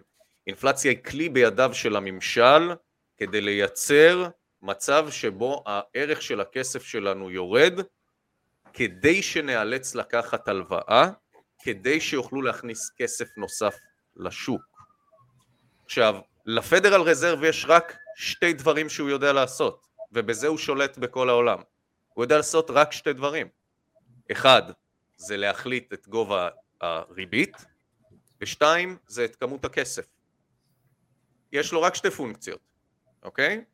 ו-QE בתקופה שלנו, כן, כלומר... נכון, אבל, אבל, אבל, מה הוא עושה עם שתי הפונקציות האלה? פעם הוא השפיע על הריבית קצרת הטווח, היום הוא מנהל גם את הריבית ארוכת הטווח, וזה משהו רגע, רגע. מאוד מהותי שהשתנה בעשור האחרון. נכון, אבל הדבר החשוב שנבין אני רוצה עוד פעם לקחת אותנו לרמה הפילוסופית של זה, אני רוצה להסתכל מלמעלה, בסדר? אני לא רוצה שנסתכל דרך השקל שהולך למוכר בסופר, אני רוצה להסתכל רגע מלמעלה. יש לו את שתי הכלים שדרכם הוא יכול פשוט לשדוד את הציבור. זה כל מה שהוא עושה. הוא יכול לשדוד אותך דרך זה שהערך של הכסף שלך יורד, או שיכול לשדוד אותך דרך זה שהוא גובה יותר ריבית על החוב שלך. ואז אתה צריך לקחת עוד הלוואה שמדפיסה עוד כסף, ואז האינפלציה גדלה, ובמקביל הריבית על ההלוואה גם עולה. זה הדרך שלו שבתנועת מלקחיים הוא פשוט שותה את הציבור גם מכאן וגם מכאן. וכאן אני, אני אמליץ לאנשים אה, להסתכל אה, בערוץ פולס פוזיטיב הנהדר שאני עוקב אחרי כל התכנים שלו אם יורשה לי אתה מרים לי כי יש לך גם אה, סרט על, ה, על המערכת המוניטרית בעולם שנראה לי פרסמת שם שמדברת על הפדרל ריזרב ומה זה אומר מערכת מוניטרית שכולה בנויה על חוב כי זה תכלס מה שאנחנו מדברים על זה שצריך חוב כדי לייצר עוד כסף. ועוד נקודה קטנה, עוד נקודה קטנה. הבעיה בכל השיטה הזאת בתכלס היא לא כל הדברים האלה. הבעיה היא נקודת המקור, ופה אני אשיק לך את זה לביטקוין, כדי שתבין נקודה חשובה, אה, שאותה הביטקוין נועד כדי לפתור. Okay? אוקיי? הבעיה המרכזית בתוך כל הבליל הזה שנקרא הכלכלה המודרנית, היא תהליך יצירת המטבע. כי בתהליך יצירת המטבע נוצר חוב. זה אומר, ממשלת ארצות הברית צריכה עכשיו כסף. היא צריכה נגיד אלף שקל. מה שהיא עושה זה שהיא פונה לפדרל רזרב ואומרת לו, אתה יכול, אתה יודע מה, בוא נדבר על הדולר הראשון, שזה יהיה קל לאנשים להבין. ארצות הברית אומרת לפדרל רזרב, אני צריכה דולר. אתה יכול בבקשה לייצר לי דולר? הפדרל רזרב בא ואומר לארצות הברית בשמחה, אבל זה יעלה לך דולר ועשרה. למה? כי אני לוקח ריבית על היצירה של הדולר.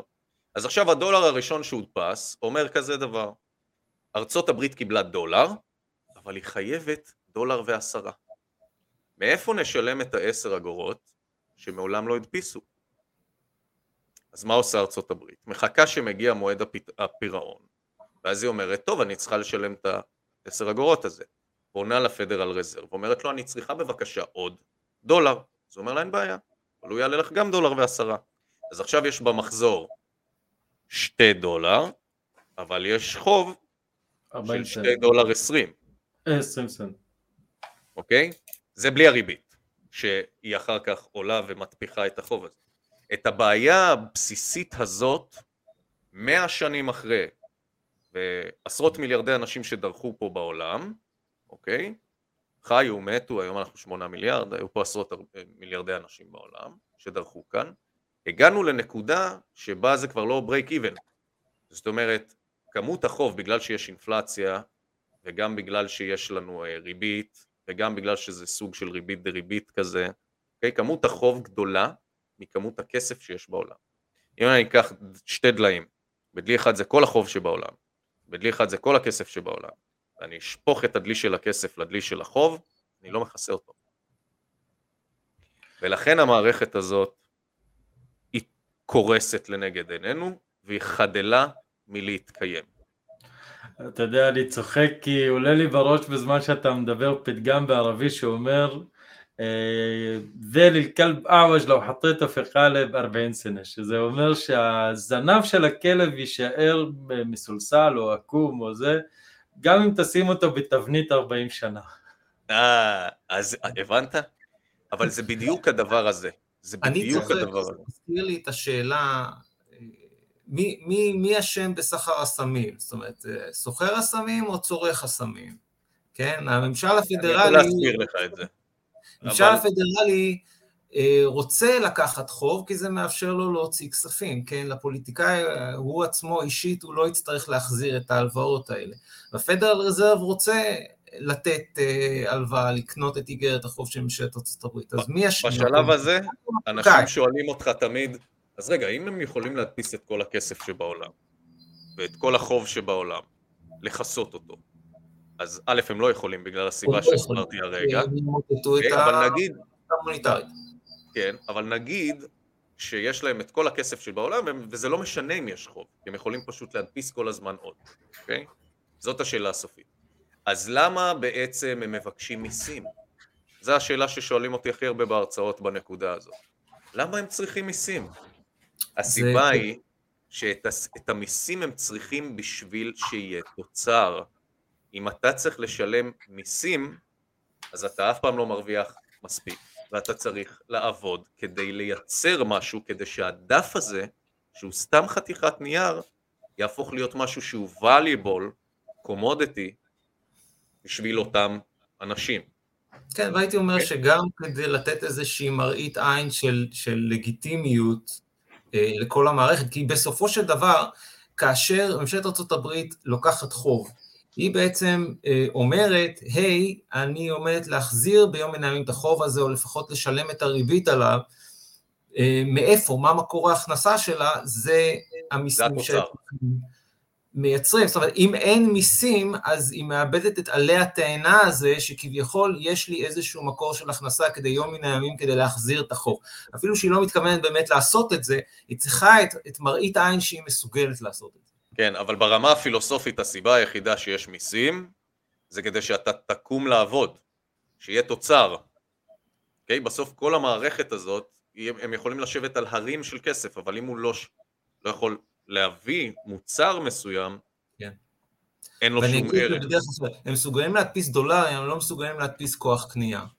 זה אגב, בדיוק, אמר בדיוק. גם אלן גרינספיין אגב, כשהוא נשאל, הוא נשאל בשלב מסוים, אה, האם אה, אנחנו, אם אני זוכר נכון, האם נוכל תמיד אה, לעמוד בתשלומי הביטוח הלאומי? הוא אומר, אני יכול להבטיח שתשלומי הביטוח הלאומי ישולמו, אני רק לא יכול להבטיח מה אפשר יהיה לקנות איתם. נכון. בסופו של דבר, אנחנו צריכים להבין משהו. אה, את הדרך שבה אנחנו מתייחסים לכסף, אבל רגע, דבר אחד שאני מקשר לך לביטקוין מקודם, זה שהביטקוין פותר בדיוק את הבעיה הזאת. מה זה אומר? הליך יצירת המטבע הוא הדבר המשמעותי בביטקוין. כי בהליך יצירת המטבע בביטקוין לא נוצר חוב. נכון. נוצר חוב רק בשלב שבו כאילו אנחנו צורכים אנרגיה כדי לכרות את הזהב, אבל זה מגיע עד לנקודה מסוימת, שבה קרינו את כל הכמות, כי יש לו כמות מקסימלית, ומאותו רגע המטבע הזה הוא לא מייצר שום חוב בהליך יצירת המטבע, וזה השחרור האמיתי של האנושות. כן. זה השחרור האמיתי מבחינה כלכלית. בנוגע לביטקוין, חשוב להבין, ביטקוין הוא מטבע, הוא מטבע גם שפותר את הבעיה הזאת, הוא גם מבוזר, ומה שאנחנו צריכים להבין זה שביטקוין הוא לא מטבע דיגיטלי, הוא מטבע שהוא גם דיגיטלי, אבל התכונה העיקרית שלו היא שהוא מבוזר, והדרך שבה הוא לא מייצר חוב ביצירת המטבע.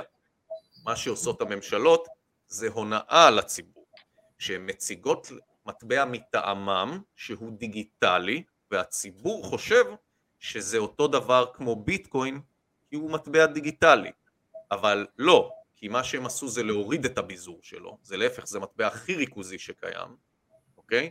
והדבר השני, שהליך יצירת המטבע עדיין מייצר חוב. חוב, נכון. אני רוצה להתייחס לביטקוין. אה, מי שמכיר אותי, שמע את הרעיון שלי איתך, חליפה, אז יודע שאני לא מחסידי הביטקוין, ואני לא עומד לשנות את דעתי כנראה לגבי הביטקוין. Uh, הסיבה לזה, תראה, אין ספק שהביטקוין אה, פותר בעיות מסוימות והוא יותר טוב מהדולר בהיבטים מסוימים. אבל אה, יש לו בעיה בעיניי שהיא, אה, שהיא קריטית והוא לעולם לא יוכל להתגבר עליה, והיא שהוא בעיניי מטבע פיאט כמעט בדיוק כמו הדולר או היורו או השקל. זה נכון שהוא לא מונפק, אנשים אומרים, היי, hey, פיאט פירושו מטבע שמונפק על ידי הממשלה, זה צו ממשלתי, נכון, הביטקוין לא מונפק על ידי ממשלה, והוא לא, לא, מקורו לא בצו אה, ממשלתי, אבל אנחנו צריכים להבין, למה מלכתחילה היה צורך בצו ממשלתי כדי אה, להדפיס דולר אה, וכדי להכיר בדולר? בגלל שאין לו ערך אינטרנסי, זאת אומרת, אין לו ערך מובנה בו, אין לו שימוש תעשייתי כלשהו שאני יכול, כלשהו שאני יכול לבוא ולהגיד, המטבע הזה יש לו ערך באופן מנותק מהשימוש המוניטרי בו.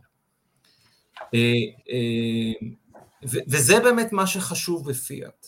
מה שמאפיין את הפיאט זה שאין לו ערך עצמאי, זה שהוא פיסת נייר או רישום דיגיטלי כלשהו באיזשהו חשבון בנק, אבל אין בו שימוש מעבר לעולם המוניטרי. אי אפשר לקחת לא את השטר הזה של הדולר ולייצר איתו מוצר, וגם את הביטקוין אי אפשר לקחת אותו ולייצר איתו, איתו משהו שיש לו ערך תעשייתי בעולם שהוא מעבר לשימוש המוניטרי. וכאן נכנס הזהב, כאן נכנס, נכנסת מתכת הכסף, שהם המתכות המוניטריות מלפני שנים רבות, ואנחנו רואים את היתרון שלהם גם על, על גבי הדולר וגם על גבי הביטקוין, שלהן יש שימוש תעשייתי, שהוא קיים באופן מנותק מהשימוש המוניטרי בהן, וגם אם מסיבה כלשהי אנחנו מפסיקים להשתמש בהן באופן מוניטרי,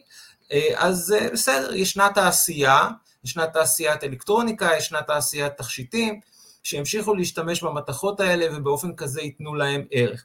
אז גם אם אני מחזיק בכיס שלי מטבע כסף או מטבע זהב, פיזי כמובן, וגם אם אף אדם אחר בעולם לא רוצה להכיר בו ככסף, כמטבע, עדיין אני יכול ללכת לאותו יצרן של תכשיטים או של מעגלים אלקטרוניים ולתת לו את אותו מטבע ולקבל תמורתו משהו אחר, אם זה דולרים או שקלים או כל מטבע אחר שרווח שהוא מקובל על ידי שאר הציבור. כלומר, בצורה כזאת, על ידי החזקה של זהב או כסף, אני בכל מקרה, לא משנה מה הצורה של המערכת המוניטרית, אני מצליח לשמר את הערך של החסכונות שלי ולהגן על עצמי מפני אינפלציה. זוהי הסיבה שתמיד התנגדתי לביטקוין ולשאר המטבעות הדיגיטליים, וחיפשתי משהו שמבוסס על איזושהי סחורה פיזית שיש לו איזשהו עוגן מוחשי. עד היום זה לא כל כך עמד במבחן המציאות. אנחנו חייבים להודות, מחיר הזהב, מחיר הכסף, למרות שקצת טיפס בשנתיים שלוש האחרונות, מאז משבר הקורונה, מדשדש, הביטקוין טיפס פלאות. מי שהשקיע בביטקוין בתחילת הדרך, הרוויח בצורה פנומנלית. אפילו היום, אחרי שהוא איבד כל כך הרבה מערכו בשנה שנה האחרונה, עדיין הוא, התשואה שלו היא פנומנלית ביחס למחיר שלו ההתחלתי. אבל אני תולה את זה באופנה או בתאווה של הציבור בעשור האחרון לבצע ספקולציה, בעצם ראינו תחת, ה, תחת ההשראה של, ה, של, ה, של מדיניות הכסף הזול, הריבית הנמוכה ששררה במשק, בעצם כמעט כל ספקולציה ממניות טכנולוגיה, דרך אג"ח זבל, דרך כל מיני חפצי אספנות, ועד למטבעות הדיגיטליים, ספקולציה שלטה, ספקולציה הייתה מאוד רווחת, וכל מי שעסק בספקולציה הרוויח בצורה פנומנלית. אז מבחינתי הביטקוין סוג של רכב על הגל של הריבית הנמוכה ושל מדיניות הכסף הזול, והנה עכשיו, כשהפדרל רזרב נבהל, נבהל מעוצמת האינפלציה שהוא עצמו ייצר, ומנסה קצת לרסן אותה, מעלה את הריבית, מנסה לצמצם את המאזן שלו, אני חושב שזה מה שגורם לכל הנכסים הספקולטיביים למיניהם, החל מהבורסה, החל מהנסדק, וכלה בביטקוין, לרדת. אני חושב, אני מאמין עדיין, שמה שנקרא צוחק מי שצוחק אחרון, ואני חושב שהזהב הוא זה שיצחק אחרון, אני חושב שהזהב הוא הנכס שבסופו של דבר הוא האחרון שיישאר עומד, אחרי שכל שאר הנכסים אולי טסו באופן פנומנלי כלפי מעלה, אבל גם יפלו באופן פנומנלי כלפי מטה. אני, אני אגיד לך מאיפה באה לי השאלה, אז אמרנו שאנחנו צופים כזה, זה אירוע מאוד גדול, ועולה באמת השאלה איך להתגונן בפני הדבר הזה, מה, מה צריך לעשות. ואני היה גם דנתי עם עצמי, עם אנשים לגבי השאלה הזאת, פעם הייתי ביטקוניסט, היום אני כבר פחות, אבל כשאני חושב על זה, אני אומר, נגיד הביטקוין הביא את תופעת הקריפטו שהביאה מלא קריפטו שהוא, שהם פיאט, אנשים יכולים להמציא את אותו, לקחת אותו פרוטוקול של ביטקוין, להעתיק אותו ולקרוא לזה Dogecoin ופתאום זה שווה מיליארדים ולא יודע מה, ואני רואה שזה דווקא משרת את כל ה-quantitative easing, את כל הדפסות הכסף הגדולות שהיו, כי כסף נזרק, היה צריך להגיע לשוק והוא היה צריך ללכת לאנשהו, וראינו את זה בבואות אה, בין השאר של, של הביטקוין. ראינו שהביטקוין נגיד אה, אה, ארגוני, כן. אני, אני אגיד לך את זה ככה. בוא נסתכל על זה מזווית אחרת. נגיד שהיום קמת בבוקר והכלכלה קרסה. Mm-hmm. זה קרה כמה פעמים בהיסטוריה. Okay? אוקיי? אחד זה שזה קרה בשנות ה-20, אה, שבעצם עד לאותה תקופה המטבע השולט היה פאונד, okay? אה, שהוא היה במה שנקרא gold standard ו silver standard, ואז הוא קרס. Okay? אוקיי? ואז החליף אותו הדולר, אה, ואז הדבר הזה קרה שוב בשנות ה-70, ואז המטבע שהוחלף. הפאונד קרס אחרי שבוטלה ההצמדה שלו לזהב. נכון, נכון. בגלל זה הוא קרס. לא, הוא היה, הוא קרס כי הוא לא יכל לשאת את ההצמדה שלו לזהב, ולכן היו צריכים לנתק אותו, ואז הוא קרס. נכון. הוא לא יכל לשאת את ההצמדה שלו לזהב. אבל כן. בסופו של דבר... אם הממשלה הייתה שולטת בהוצאות שלה, אם הממשלה הייתה מרסנת את ההוצאות שלה, אז המטבע כן יכל לעמוד בהצמדה לזהב. זה, זה כשהממשלה משתוללת אה, ומנהלת מלחמות עולם, ומוציאה הרבה מעבר ליכולות שלה, אז פתאום המטבע לא יכול לעמוד בהצמדה. אבל זה לא אשמתו okay. אוקיי. של הזהב ולא אשמתו של המטבע. רגע, רגע. אנחנו צריכים להבין שתי מונחי בסיס, אוקיי? Okay? אה, בעברית זה נשמע דומה, אבל באנגלית יש לזה שמות אחרים לגמרי, אוקיי? יש מטבע ויש כסף. שתי דברים שונים. אוקיי? באנגלית זה currency ו-money. אוקיי? יופי. מטבע זה currency וכסף זה money, וזה שתי דברים שונים לחלוטין. מטבע הוא ייצוג של כסף. אוקיי? זה נשים אותו רגע בצד. כסף הוא קומודיטי. זה בהגדרה, by definition. כנס, תקרא את ההגדרה של הדברים האלה. אה, זה ההגדרה. Okay? אוקיי? כסף הוא קומודיטי. currency הוא ייצוג של כסף. צורה של מטבע, זה יכול להיות מטבע דיגיטלי, זה יכול להיות מטבע אה, אה שהוא פיזית עשוי מחומר מסוים, זה יכול להיות שטר, הוא ייצוג. Okay? אוקיי? עכשיו אנחנו עובדים במערכת ייצוגית, שכל דבר מייצג משהו אחר, בסדר? לצורך העניין גם השטר שלי הוא היה מייצג זהב, אוקיי? Okay? זהב הוא קומודיטי, זהב הוא הכסף, הוא כסף באמת, כי כסף הוא קומודיטי, הוא סחורה. בעבר כסף יכל להיות דגים יבשים, או מלח, או פקעות של בצלים, או כל דבר שלפיו אנשים החליטו שהם יבצעו מסחר. הוא היה סחורה, הוא היה קומודיטי, זה כסף. מטבע הוא ייצוג של כסף וזה כבר הבנו. עכשיו, איפה הבעיה שיש לנו היום?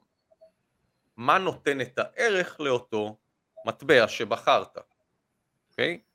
אז אתה אומר מה שנותן את הערך למטבע שאני הייתי רוצה הוא שהוא זהב. שיש לו הראשון... אוקיי, האמריקאים החליטו שמה שנותן את הערך שלו זה נפט, בסדר?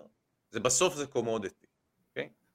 אבל הדבר שחשוב להבין הוא שאתה כבן אדם פרטי, ברגע שיש משבר כלכלי, הממשלה, הדבר הראשון שהיא עושה, הוא להפקיע את הזהב מאזרחיה. הופך להיות לא חוקי. זה אומר, וזה נכון לכל משבר שהיה בהיסטוריה, הצעד הראשון שממשלה עושה, מיד אחרי קריסה כלכלית, הוא הפקעת הזהב מאזרחיה.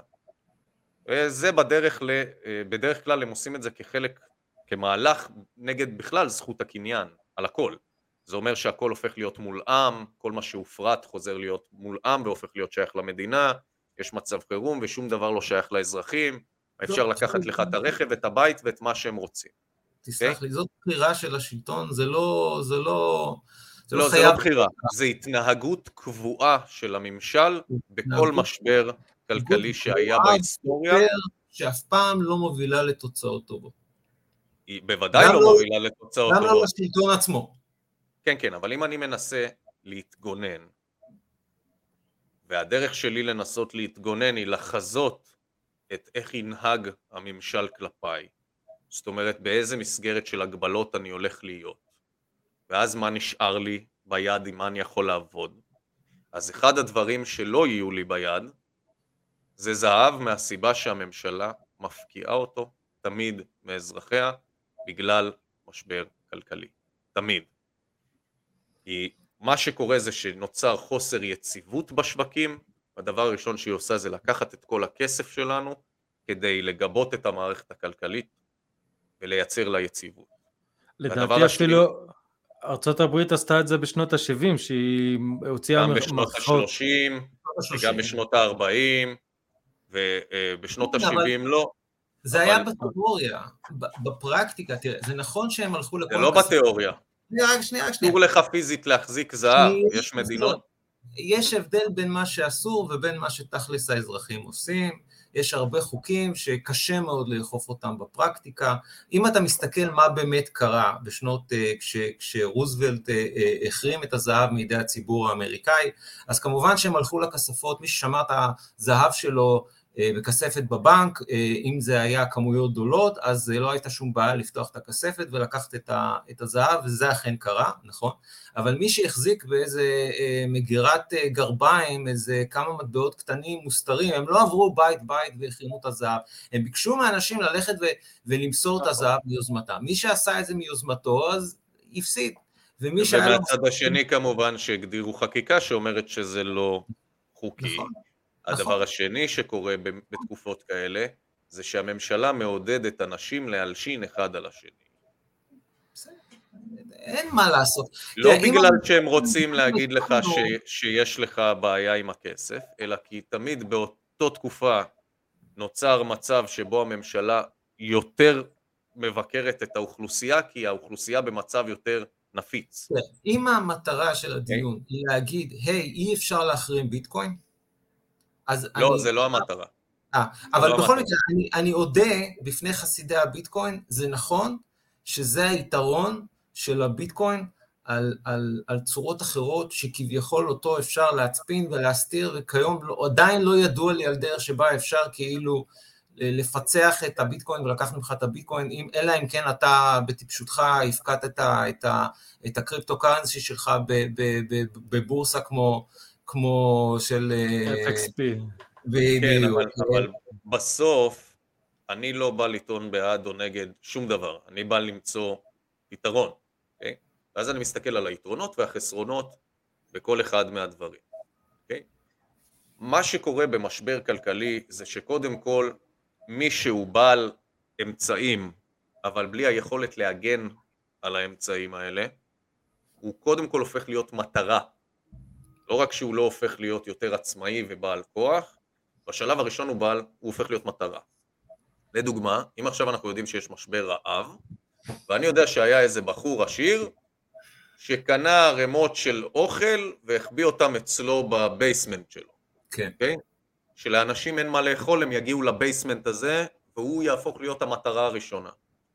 להפך, הוא, הוא יוצר סיכון לחייו, במקום להיות מוגן יותר, בסדר?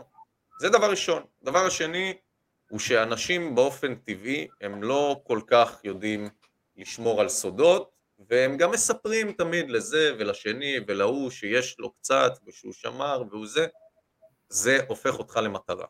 לפעמים אפילו מתראיינים באינטרנט. לפעמים הם מצלמים ומראים, תראו איזה יופי, איך נראה המרתף שלי וכמה אני שומר את הכל ותראו איך אני שומר ובשביל זה קניתי את הציוד הזה ואת הציוד הזה, לא משנה. בסופו של דבר מה שקורה, מה שקרה עד היום במשברים כלכליים, הציבור הפסיד בערך בין 50 ל-60 אחוז מערכו, אוקיי? Okay. ואחר כך שהבנקים נפתחו מחדש, שינו את צורת המטבע. היא פשוט השתנתה. לפני זה היה לנו פאונד, אחר כך פתחו את הבנק, נהיה לנו דולר, אחר כך סגרו את הבנק, נהיה לנו פיאט, שזה צורה אחרת של כסף, ועכשיו יסגרו את הבנק ויהיה לנו צורה אחרת של כסף שהיא מטבע דיגיטלי. כנראה. כלשהו. ממשלתי, כזה או אחר. זאת אומרת, והציבור מאבד את ערכו בדרך כלל ב-50-60 אחוז. החשש האמיתי הוא שהפעם הוא יאבד את, את ערכו ב-100 אחוז, okay? כי זה הולך לכיוון של איפוס, כן. ואז יש מערכת כלכלית חדשה שבה יש מטבע. עכשיו בואו נדבר רגע על המטבע הזה. המטבע הזה הוא מה שנקרא CBDC. בואו נפתח רגע את הדיון על מה זה CBDC כדי שאנשים יבינו. כל התפיסה שלנו על מהו כסף היא לא רלוונטית יותר במטבע החדש. CBDC זה מה שנקרא Programmable Money. זה אומר שבעצם אתה מקבל מטבע, אבל אתה לא יכול להשתמש במטבע הזה בצורה חופשית לכל דבר שאתה רוצה. אני היום, אם יש לי מזומן, אני יכול, ויש לי עשרת אלפים שקל במזומן, אני יכול ללכת ולשלם חמשת אלפים שקל מהם על שכירות, ושלושת אלפים חמש מאות מהם על מזון, וחמש עשרה אחוז מהם, אלף חמש מאות אה, מהם על תרבות, או על ביגוד, אוקיי? אבל אני גם יכול להחליט שתרבות יותר חשוב לי מאיכות הדיור שלי, ושאני מעדיף לשלם רק שלושת אלפים שקל על דיור ולגור במקום קצת פחות טוב, אבל להוציא יותר כסף על טיסות לחו"ל ובילוי, אוקיי? יופי. זה לא מה שקורה ב-CBDC. ב-CBDC, מה שבסופו של דבר הולכים להוביל אותנו זה ל-Basic Income, שזה אומר שאנחנו נקבל קצבה מהמדינה, הכנסה בסיסית אוניברסלית, שכל אזרחי העולם יקבלו. ונניח שאנחנו נקבל הכנסה בסיסית אוניברסלית של עשרת אלפים שקלים, שהם במטבע שנקרא CBDC, החלוקה בתוכו היא קבועה מראש. זאת אומרת, הם יצרו את העוגה המשפחתית שלך לפי העוגה שהם רוצים. והמטבע הזה, שהוא פרוגרמבול, הוא יגיד כזה דבר, הממשלה החליטה שאתה יכול לבזבז רק שלושת אלפים שקל על דיור, ואתה יכול לשלם רק שלושת אלפים שקל על מזון.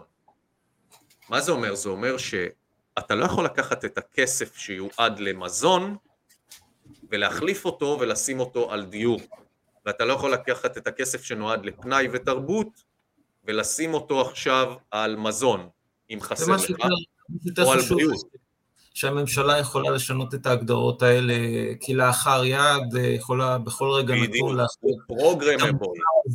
המוצר הזה אסור לך לקנות, המוצר הזה מותר לך לקנות, המוצר הזה מותר לך לקנות. בדיוק, יש לך כסף לדלק, וה-X כסף הזה הוא נגמר, ואחר כך אתה לא יכול להשתמש בו לדלק. ומספיק דלק כדי לנסוע לעבודה וחזרה, אבל לא כדי לצאת לסוף שבוע בצפון. בדיוק. עכשיו, כל מיני דברים כאלה. הפרוגרמבול מאני הוא בעצם כופה עליך צורת מחיה מסוימת. הוא בעצם מגדיר לך, אתה חייב להיות מאוד מחושב, כי אם אתה עכשיו החלטת שאתה תשתמש ביותר דלק טיפה כדי לנסוע אה, לחופשה, אתה לא תוכל להגיע לעבודה. Mm-hmm. לא יהיה לך כסף שתוכל לשלם עליו לדלק, אפילו שנשאר לך 7,000 שקל בתקציב, ה-7,000 שקל האלה הם נועדו למזון והם נועדו לדיור בלבד, ואלה הפונקציות שלהם לתקציב שלך. זה אחד. זה יותר דומה לתלושים, לתלושים מסוימים, או ואוצ'רים שהממשלה נותנת לנו. היא נותנת לנו ואוצ'ר מסוים שהוא רק לחינוך, ואוצ'ר מסוים שהוא רק למזון, ואוצ'ר מסוים שהוא רק לדיור, ואוצ'ר מסוים שהוא רק לתחבורה, וכן הלאה וכן הלאה וכן הלאה. ולכן התפיסה שלנו... מעיר עוד משהו, שזה נותן לממשלת כוח לעשות דברים נוספים מעבר למה שתיארת, כמו למשל להגיד כסף שיש לו פג תוקף. זאת אומרת, אני נכון. נותן לך עכשיו אלף שקל, אתה יכול להשתמש בו בשבועיים הקרובים, אחרי זה פג תוקף, או אה, להכין... שובר לכל דבר, לשוברים גם יש תוקף. כרגע אין להם אינטרס לעשות את זה כי האינפלציה גבוהה, אבל תיאורטית הם גם יכולים להכיל ריבית שלילית, זאת אומרת, אה, מי שמחזיק... שאתה תהיה חייב להוציא את הכסף, נכון. הכסף זה משהו שהם לא הצליחו לעשות עד היום, מעשית זה, הציבור דחה את הקונספט הזה. ניסו את זה בצרפת. אבל ב-CBDC יש את האפשרות התיאורטית להגיד, הכסף הזה כל הזמן מאבד מהערך שלו, כן? כל שבוע שאתה שומר עליו הוא מאבד עוד אחוז, אז כדאי לך להוציא אותו מהר, ולא לא לשבת עליו, לא לחסוך אותו, אה, או לחלופין, תראה, זה כמובן בתלות באינטרס של הממשלה באותו רגע, והיא יכולה לשנות את הכללים בכל רגע נתון, זה מה שכל כך מפחיד ב-CBDC, נכון. זה שיש לנו כל כך מעט שליטה על הכסף שלנו, על החסכונות שלנו ועל היכולת שלנו לתכנן את העתיד שלנו מבחינה כלכלית. יותר מזה, הממשלה יכולה להחליט זה חלק מהגישה שלהם דרך אגב, שאתה לא יכול להעביר את הכסף הזה למישהו אחר. זאת אומרת שאם עכשיו לצורך העניין חבר טוב שלי נמצא במצוקה כלכלית ואני מעוניין לסייע לו, לא תהיה לי את היכולת להעביר מהארנק שלי אל הארנק שלו כספים על מנת שאני אוכל לסייע לו במשבר שהוא נמצא בו כרגע. הערבות ההדדית בחברה תפורק, אוקיי? למעשה זה יכול אפילו להפוך להיות משהו שהוא לא חוקי. העברה של כספים מאדם לאדם, כי הם רוצים שאתה תחיה במסגרת מסוימת, בצורה מסוימת ובדרך מסוימת. כן. Okay? אוקיי? ופה יש לנו שליטה שהיא אבסולוטית, והקונספט הזה של כסף הוא שונה לחלוטין, כי הוא, שוב, זה יותר כמו תלושים, ואוצ'רים, זה פחות כמו כסף בדרך שבה אנחנו מכירים אותו, ולכן אסור לנו להגיע לשם. אסור לנו להגיע לנקודה הזאת שבה הממשל נותן את השליטה, אה, נותן לידיו את השליטה על כל פעולה וכל טרנזקציה שלנו, ויש עוד נושא אה, מסוים שהוא איך בעצם יקבעו מהי הקצבה שכולנו נקבל. קרבון פוטפרינט. נכון, אה, לא, קרבון פוטפרינט זה, זה, זה אחד מהם, אבל בפילוסופיה של זה, הדרך שבה הם קובעים, כן, כן, הדרך שבה הם קובעים מה תהיה הקצבה שלך היא כמות הכסף המינימלית שאני יכול לתת לאזרח מבלי שהוא יתמרד. אוקיי? ומשם להוריד. כל הזמן להפחית. למה? כי יש הוצאות ביטחוניות, ויש לנו מלחמה לממן, ויש נגיף חמור שעכשיו התפרץ, ועכשיו יש אה, קריסה במשבר אנרגיה, ויש משבר מזון, וכל הזמן הקצבה הזאת תהיה רק נקודת ההתחלה. ולאט לאט ישנמכו את רמת החיים שלנו עד למינימום האפשרי שאנחנו אה, נגיע אליו מבלי להתמרד, ואת התמחור הזה הם בודקים היום במדינות שונות בעולם. זאת אומרת, הם מפעילים לחץ על הציבור בתקופת הקורונה, מצמצמים את הזכויות שלו, ובודקים עד כמה אפשר לקחת מהציבור לפני שהוא יוצא ומתמרד, ואז הם מסמנים לעצמם נקודה. והם אומרים, אוקיי, במדינה הזאת זה כאן, במדינה הזאת זה כאן, ולכן לנו את הציבור, הציבור, יש כוח כל כך משמעותי ביכולת שלנו להתנגד, כי אנחנו מסבירים להם מה הרף המינימלי או המקסימלי של, הד... של המחיה שאנחנו מוכנים לספוג, או עד כמה אנחנו מוכנים לוותר ברגע שאנחנו יוצאים החוצה. אני רוצה להעיר הערה וגם לשאול אותך שאלה. ההערה שלי היא כזאתי, שלדעתי ה-CBDC זה יהיה, אני מאוד מקווה שזה באמת ככה ושאני לא סתם אה, מפנטז, אני מאוד מקווה שה-CBDC יהיה הקש שישבור את הגב של הגמל ש, של הציבור. זאת אומרת שהציבור, ברגע שהוא יראה וזה כבר לא, זה לא תהיה תיאוריית קונספירציה. ברגע שיהיה, אם יהיה CBDC, והציבור יצטרך לסבול את כל הסנקציות האלה שתיארנו זה עתה, נשאלת השאלה האם הם יסכימו או שהם ידחו את המטבע הזה ויעברו לסחור אה, באיזשהו סחר חליפין, באיזשהו אה, שוק שחור. אנחנו ראינו את התופעה של שוק שחור בכל מיני סיטואציות בעבר, גם פה במדינת ישראל בשנות הצנע. כשהממשלה כפתה על הציבור מגבלות חריפות מדי, אז הם ידעו למצוא פתרונות בשביל לעקוף את המערכת. אני רוצה להאמין ש, שהציבור יהיה מספיק אה, עצמאי, מספיק אה, חכם בשביל לא להיכנע ל, ל, ל, לדבר הזה שנקרא CBDC. ואני רוצה לשאול אותך, אדם, רוצה לשאול אותך, אה, אני, לא, אני אגנוסטי לגבי השאלה האם כל הדבר הזה מתואם ברמה עולמית בין כל, בין כל הארגונים שדוחפים ומקדמים אותו. האם אתה באמת חושב שהנושא הזה של CBDC מתואם ברמה עולמית בין כל הבנקים המרכזיים וכל הממשלות? התשובה היא כן. אני הולך להתייחס בדיוק לנקודות ששאלת עכשיו, ברשותכם, אשמח לחמש דקות הפסקה, כי אני רוצה להיות חד ומדויק. אז אני הולך לעשן סיגריה, mm-hmm. ואז אני חוזר ולמלא את הכוס מים שלי, ואז אני הולך להסביר לך שלב אחרי שלב, בצורה שאתה לא יהיה לך דרך אחרת להסתכל. לא, לא יהיה לי ספק. כן. אוקיי? תכנע אותי.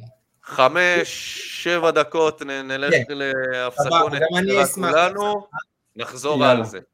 מעולה.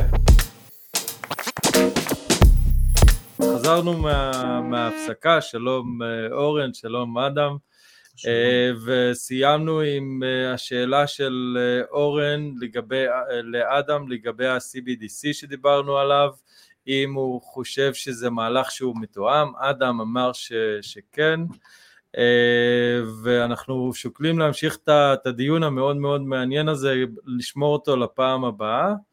אה, מאילוצים של לוז ובעיות טכניות שהיה לנו בהקלטה הראשונה.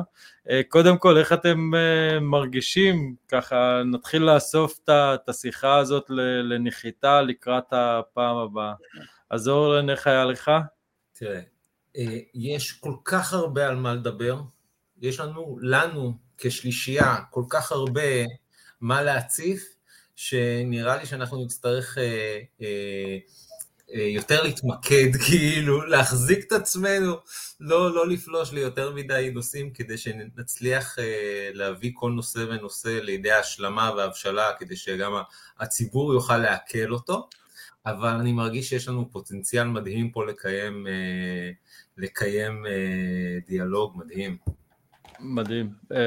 אדם, איך? מאוד נהניתי מהשיחה איתכם. יש דבר אחד קטן שאני רוצה לה, להגיד לסיום אה, ואנחנו באמת נשאל את, אה, נשמור את השאלה של אורן אה, לשלב הבא, כי אני רוצה להשאיר את הציבור עם משהו לחשוב עליו אחרי הפרק הזה. בסופו של דבר הדבר החשוב ביותר הוא לא לתת לאנשים את הידע, אלא לייצר אצלם סקרנות, ואז אתה משאיר אותם עם שיעורי בית, והם מגיעים יותר מוכנים לקראת הפעם הבאה, כדי שדברים יוכלו להתחבר להם קצת יותר טוב. כן, אנחנו, אנחנו נגיד שבמפגש הבא אני אנסה שנעשה את זה לייב כדי שאנשים גם יוכלו אולי אה, לשאול, לשאול שאלות. מעולה. אני אה, תמיד מעדיף בלייב, אבל יש דבר אחד קטן שאני הייתי רוצה להתייחס לשאלה קטנה שאורן שאל מקודם ולא עניתי עליה, שאני חייב לו ואני רוצה לסגור עם זה. בטח, בטח, בטח. אורן שאל אותי מתי תהיה הנקודה שאנשים יגיבו לזה, שהם יבינו. האם זה יקרה לפני, האם זה יקרה אחרי. אה, וכן הלאה וכן הלאה. אז העניין הוא שאנחנו נמצאים במה שנקרא אה, מדיניות זוחלת, והיא בכוונה, אבל יהיה רגע שבו זה פשוט יקרה, אוקיי? המדיניות הזוחלת היא עובדת היום בצורה שבה, איך בפועל עובד הכסף מבחינה פסיכולוגית. מבחינה פסיכולוגית, הכסף שלנו מתבסס בעיקר על זיכרון כבני אדם. זה אומר שאם היה לי 100 שקלים, ואני הייתי רגיל שאני לוקח את 100 השקלים האלה, הולך למכולת, לסופר, ואני יכול לרכוש איתם עשרה מוצרים, אז אני אסמוך על ה... לפי הזיכרון שלי על אותו שטר, שאני אוכל לעשות את אותו הדבר גם מחר. בגדול ככה זה עובד. יש לנו זיכרון מאוד מאוד קצר. אם הדבר הזה עבד לי אתמול, והוא עובד לי היום, יכול מאוד להיות שהוא יקרה גם מחר. איפה הבעיה ואיפה הסדקים הראשוניים שמתערערים באמון הזה, אוקיי? Okay?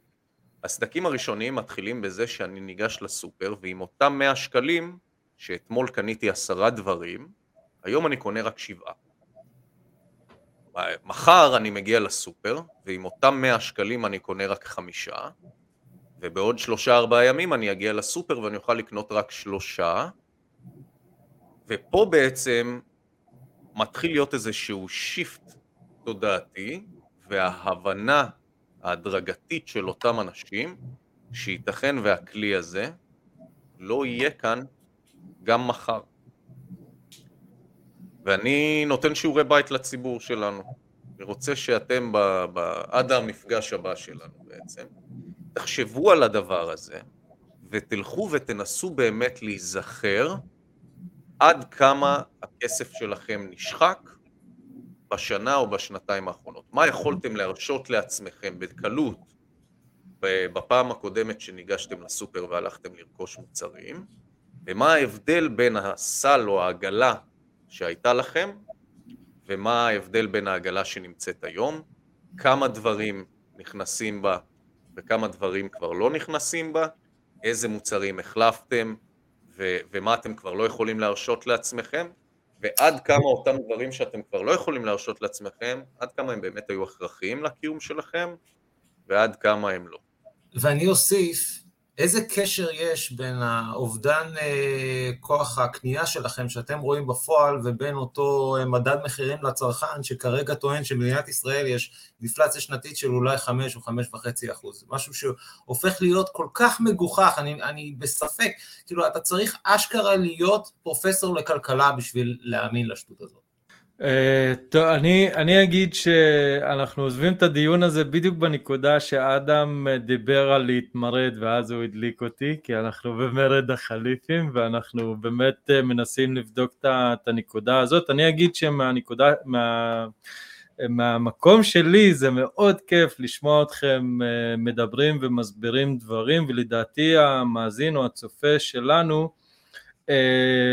לתשובה להערה שלך אורן על זה שאנחנו התפזרנו אני חושב שדווקא היינו מאוד uh, ממוקדים על זה שהסברנו את מה שבוער בדם ליבנו וזה התחושת ארג'נסי uh, הזאת או קצת הייתי קורא לזה אתה יודע נחיצות להבין מה, מה קורה כי זה דברים שיפגשו אותנו לא רק בסופר אלא במקומות אחרים.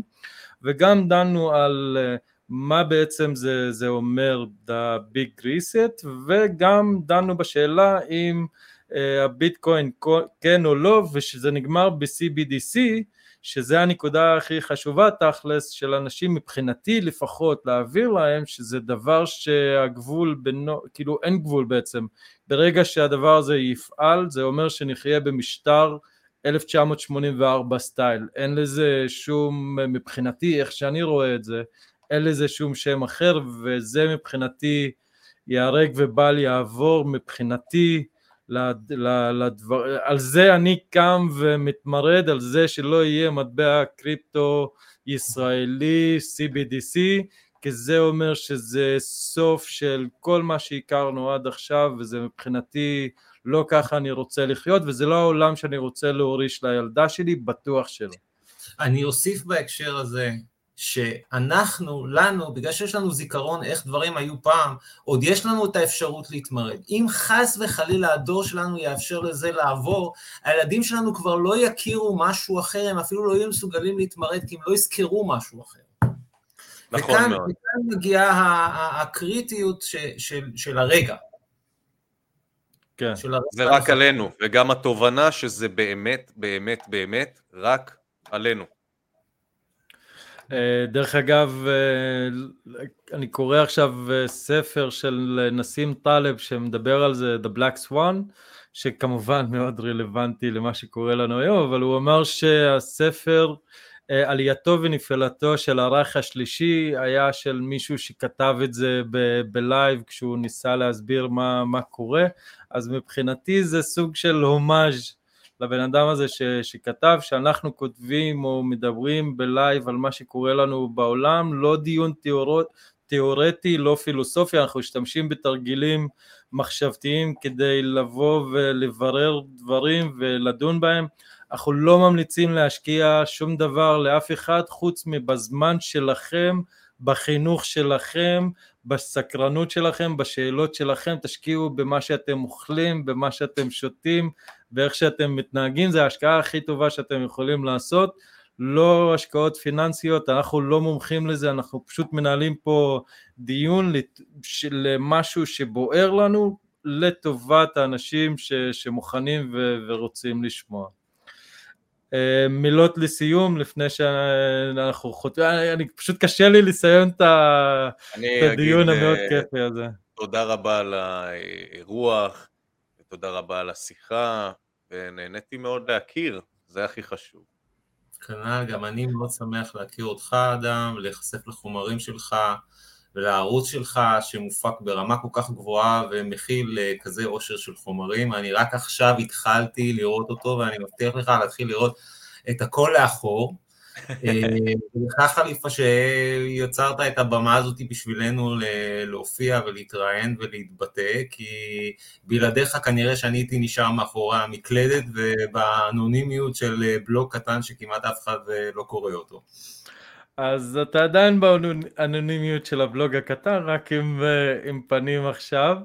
Uh, מבחינתי זה, זה עונג טהור להיות עם uh, שניכם, זה באמת, uh, אנחנו יוצאים עכשיו למסע, אני מאחל לנו מסע כיפי ו- ושמח, כי עד עכשיו זה נראה באמת מאוד מבטיח. חברים, אני מאוד מאוד מאוד מודה לכם ש- שהגעתם, ותודה רבה על שיחה סופר מעניינת, ואני מצפה למפגש הבא שלנו. תודה רבה. להתראות. ביי ביי. אז זה היה עוד פרק של מרד החליפים, מקווה שנהנתם. אני רוצה להודות לאייל חלבי על העריכה והליווי, שום דבר מזה לא היה מתקיים בלי העזרה והתמיכה שלו. ולכם מורדים ומורדות יקרים, תמשיכו לשתף אותי בתגובות מהחוויות שלכם על הפודקאסט, כי זה הדבר שנותן לי דלק להמשיך את המסע הזה. זה מכניס לי אוויר לריאות וסומק ללחיים. וכמובן, לא לשכוח לעשות לייק לעמוד הפייסבוק והאינסטגרם של הפודקאסט ולשתף חברים בתכנים שאהבתם. לבסוף, אם אתם רוצים לתמוך בפודקאסט עכשיו, ניתן לעשות את זה דרך אפליקציית פייבוקס בקישור בתיאור של הפרק.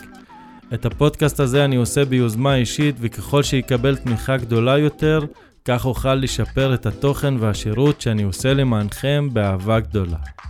זהו. עד כאן להפעם, ונתראה בפרק הבא.